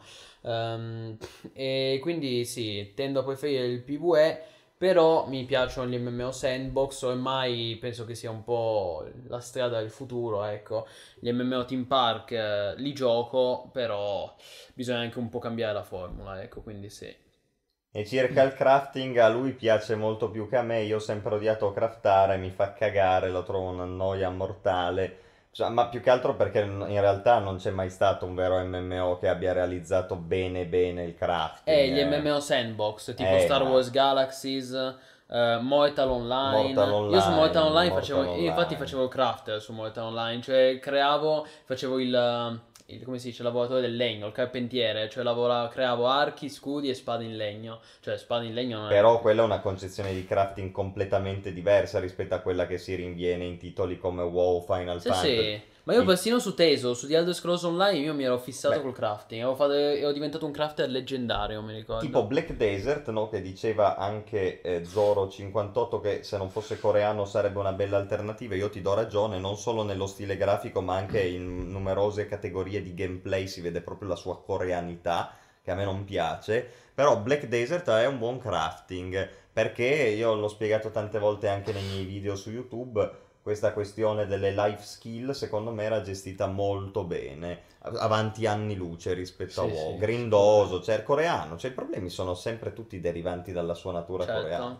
RNG. Però di base era un bellissimo gioco. Voi De Mortina chiede perché non avete mai provato il Final Fantasy 11 o Eh, 14. l'ho detto prima. Come diceva prima, eh, beh sì, non, non sono grande, non siamo grandi fan della saga di Final Fantasy in generale, la trovo molto orientaleggiante. Poi comunque Final Fantasy 14 l'ho provato, eh, tant'è che prima ne ho anche parlato bene, cioè se mi chiedete qual è il migliore MMO uscito negli ultimi dieci anni, secondo me Final Fantasy 14 è sicuramente uno dei migliori, ma io come gusto personale preferisco eh, Guild Wars 2 o comunque dei MMO più occidentali, ecco, a livello di artistico. Final Fantasy XIV ha avuto, secondo me, un grande pregio. Eh, poi adesso non vorrei fare dei discorsi che, che, come dire, sono- sono- Mhm. possono essere considerati diversi da- dall'idea che voglio dare io.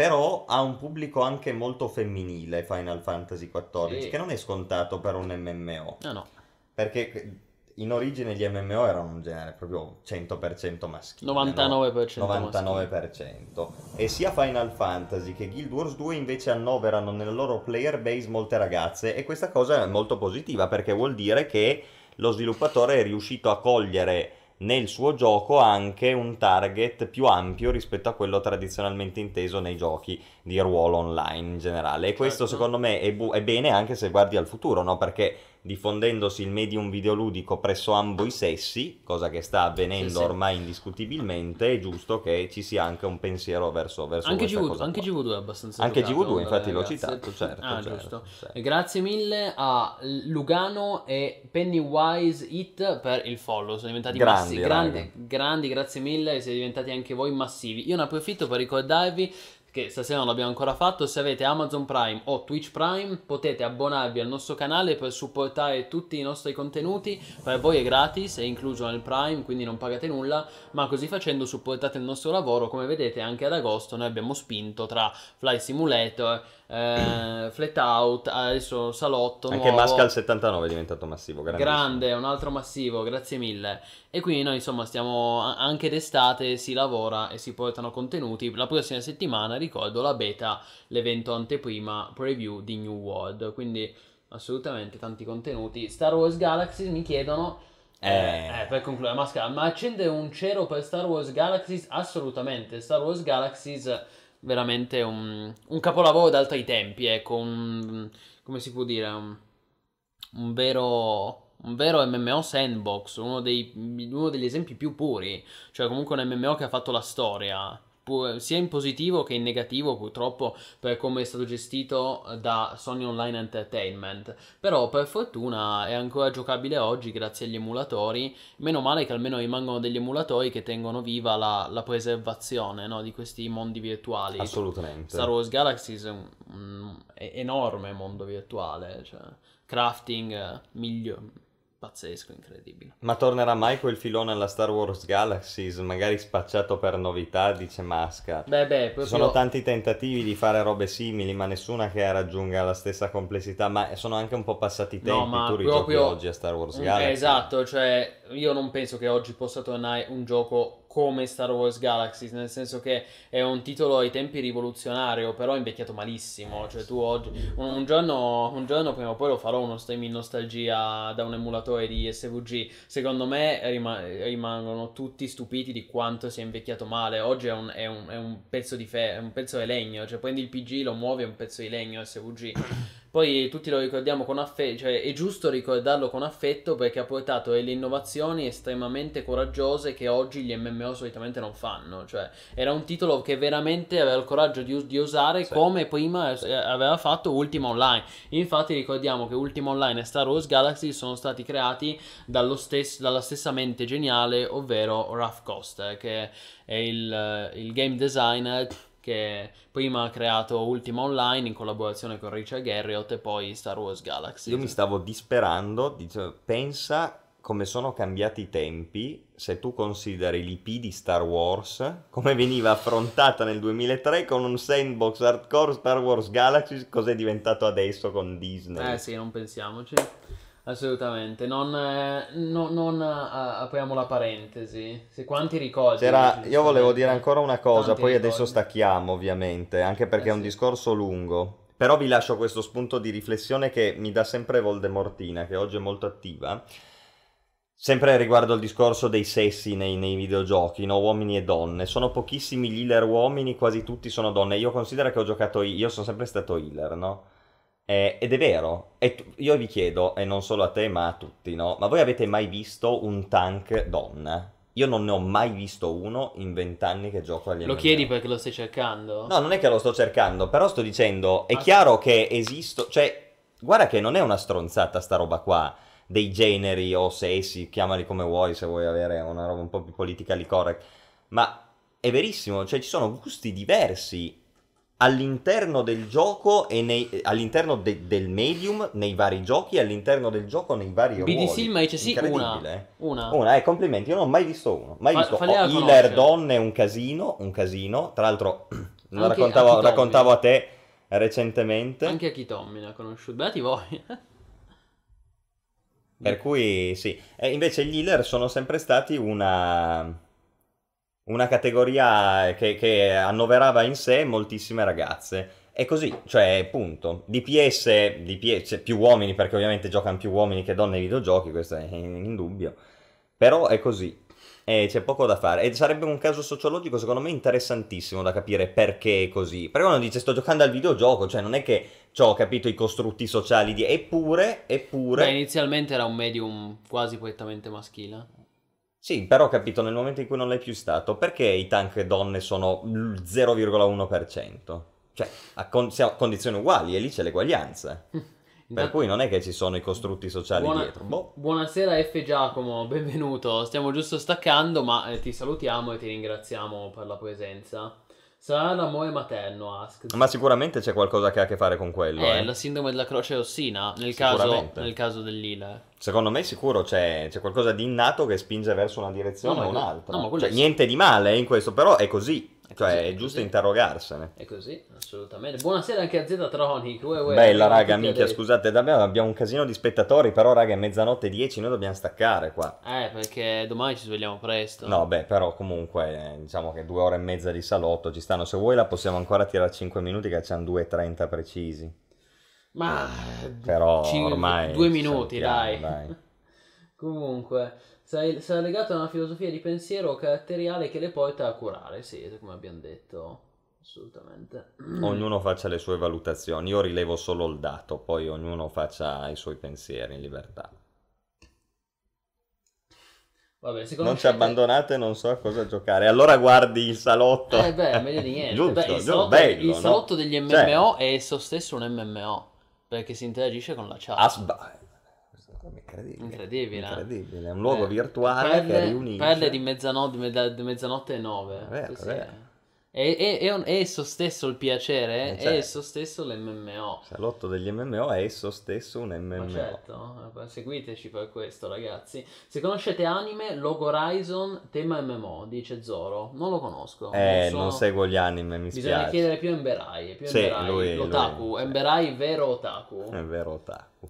Sì, sì, intanto tutti giustamente hanno questi rimpianti, questo grande impianto per Star Wars Galaxies che è veramente un tilt mentale, dice che il PG è di legno, la grafica è invecchiata, ma il gameplay è assurdo. Sì, è assurdo, è, fi- è paradossalmente troppo assurdo, penso che oggi un gioco così è di nicchia e quindi talmente complesso, talmente Vero. profondo che oggi non, non lo sviluppano perché sanno che sarebbero relegati a una nicchia, a meno che non... difficile, insomma.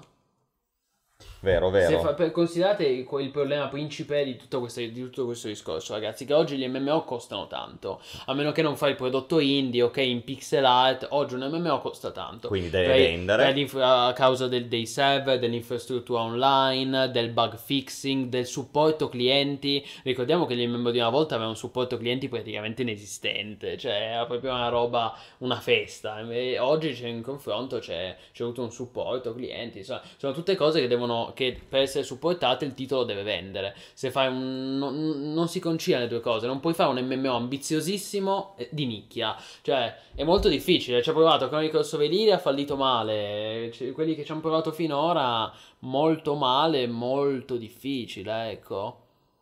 Qualche timida eccezione di tanto in tanto, pff, però è molto. L'MMO in assoluto il genere più difficile, più complesso da Buonanotte sviluppare. Ice Gun, ma adesso stacchiamo anche noi. Sì, sì, assolutamente. Cosa fate nella vita? Eh, prima c'è Mascal che dice prossimi appuntamenti. Allora, ti anticipo già, in questa settimana sicuramente io faccio altro FS, ovvio, vogliamo fare un viaggio, quindi lo faremo Allora, dal punto A al guarda, punto B. Mascal, noi allora, ehm, martedì noi streamiamo già New World, poi ovviamente l'orario dipende da Amazon, nel senso che martedì pomeriggio, martedì sera di fatto inizia l'evento anteprima di New World, quindi martedì sera noi saremo live per streamarlo. Detto questo, bisogna vedere ovviamente se reggono i server, perché se dovesse succedere che aprono i server, esplode tutto, come succede con quasi tutti gli MMO a- in beta, e allora a quel punto potremmo dover spostare New World da martedì a mercoledì sera. Io Nel qual spero- caso dovrei subentrare io, in proprio quel a caso subentrare potre- io. potrebbe subentrare Asked. Io spero che con Amazon, vista l'infrastruttura di Amazon, si riesca comunque a giocare già martedì e poi, e poi probabilmente lo, lo replico. Cioè, spero di mh, almeno due streaming di New World li facciamo. Quindi un- o uno martedì e uno giovedì, o uno mercoledì e uno venerdì. Insomma, ci, lì poi vedremo. Sicuramente Asked fa. Flight Simulator e poi dalla settimana dopo, cioè dalla prima settimana di settembre, torna anche il buon Emberai, eh, torna a streamare e vi ricordiamo che bisogna proseguire Deus Ex, ragazzi, bisogna continuare il let's play o stream in nostalgia su Deus Ex, siamo circa, siamo circa a metà gioco, quindi bisogna continuare, finirlo, e anche un nuovo stream in nostalgia dedicato ad Arx Fatalis. E, e ovviamente a Carlo, il capo, Capo delle, delle guardie. guardie. Esatto. Va bene ragazzi, mezzanotte 12, abbiamo 2 ore e 26 di streaming, quindi è stato un piacere essere con voi anche questa sera. Seguiteci. Vuoi dire cosa fai nella vita? Io faccio ricercatore al Politecnico di Torino nella vita. Perfetto, io, io sono giornalista, mi occupo di giornalismo digitale e videoludico, appunto. Ok, Bene.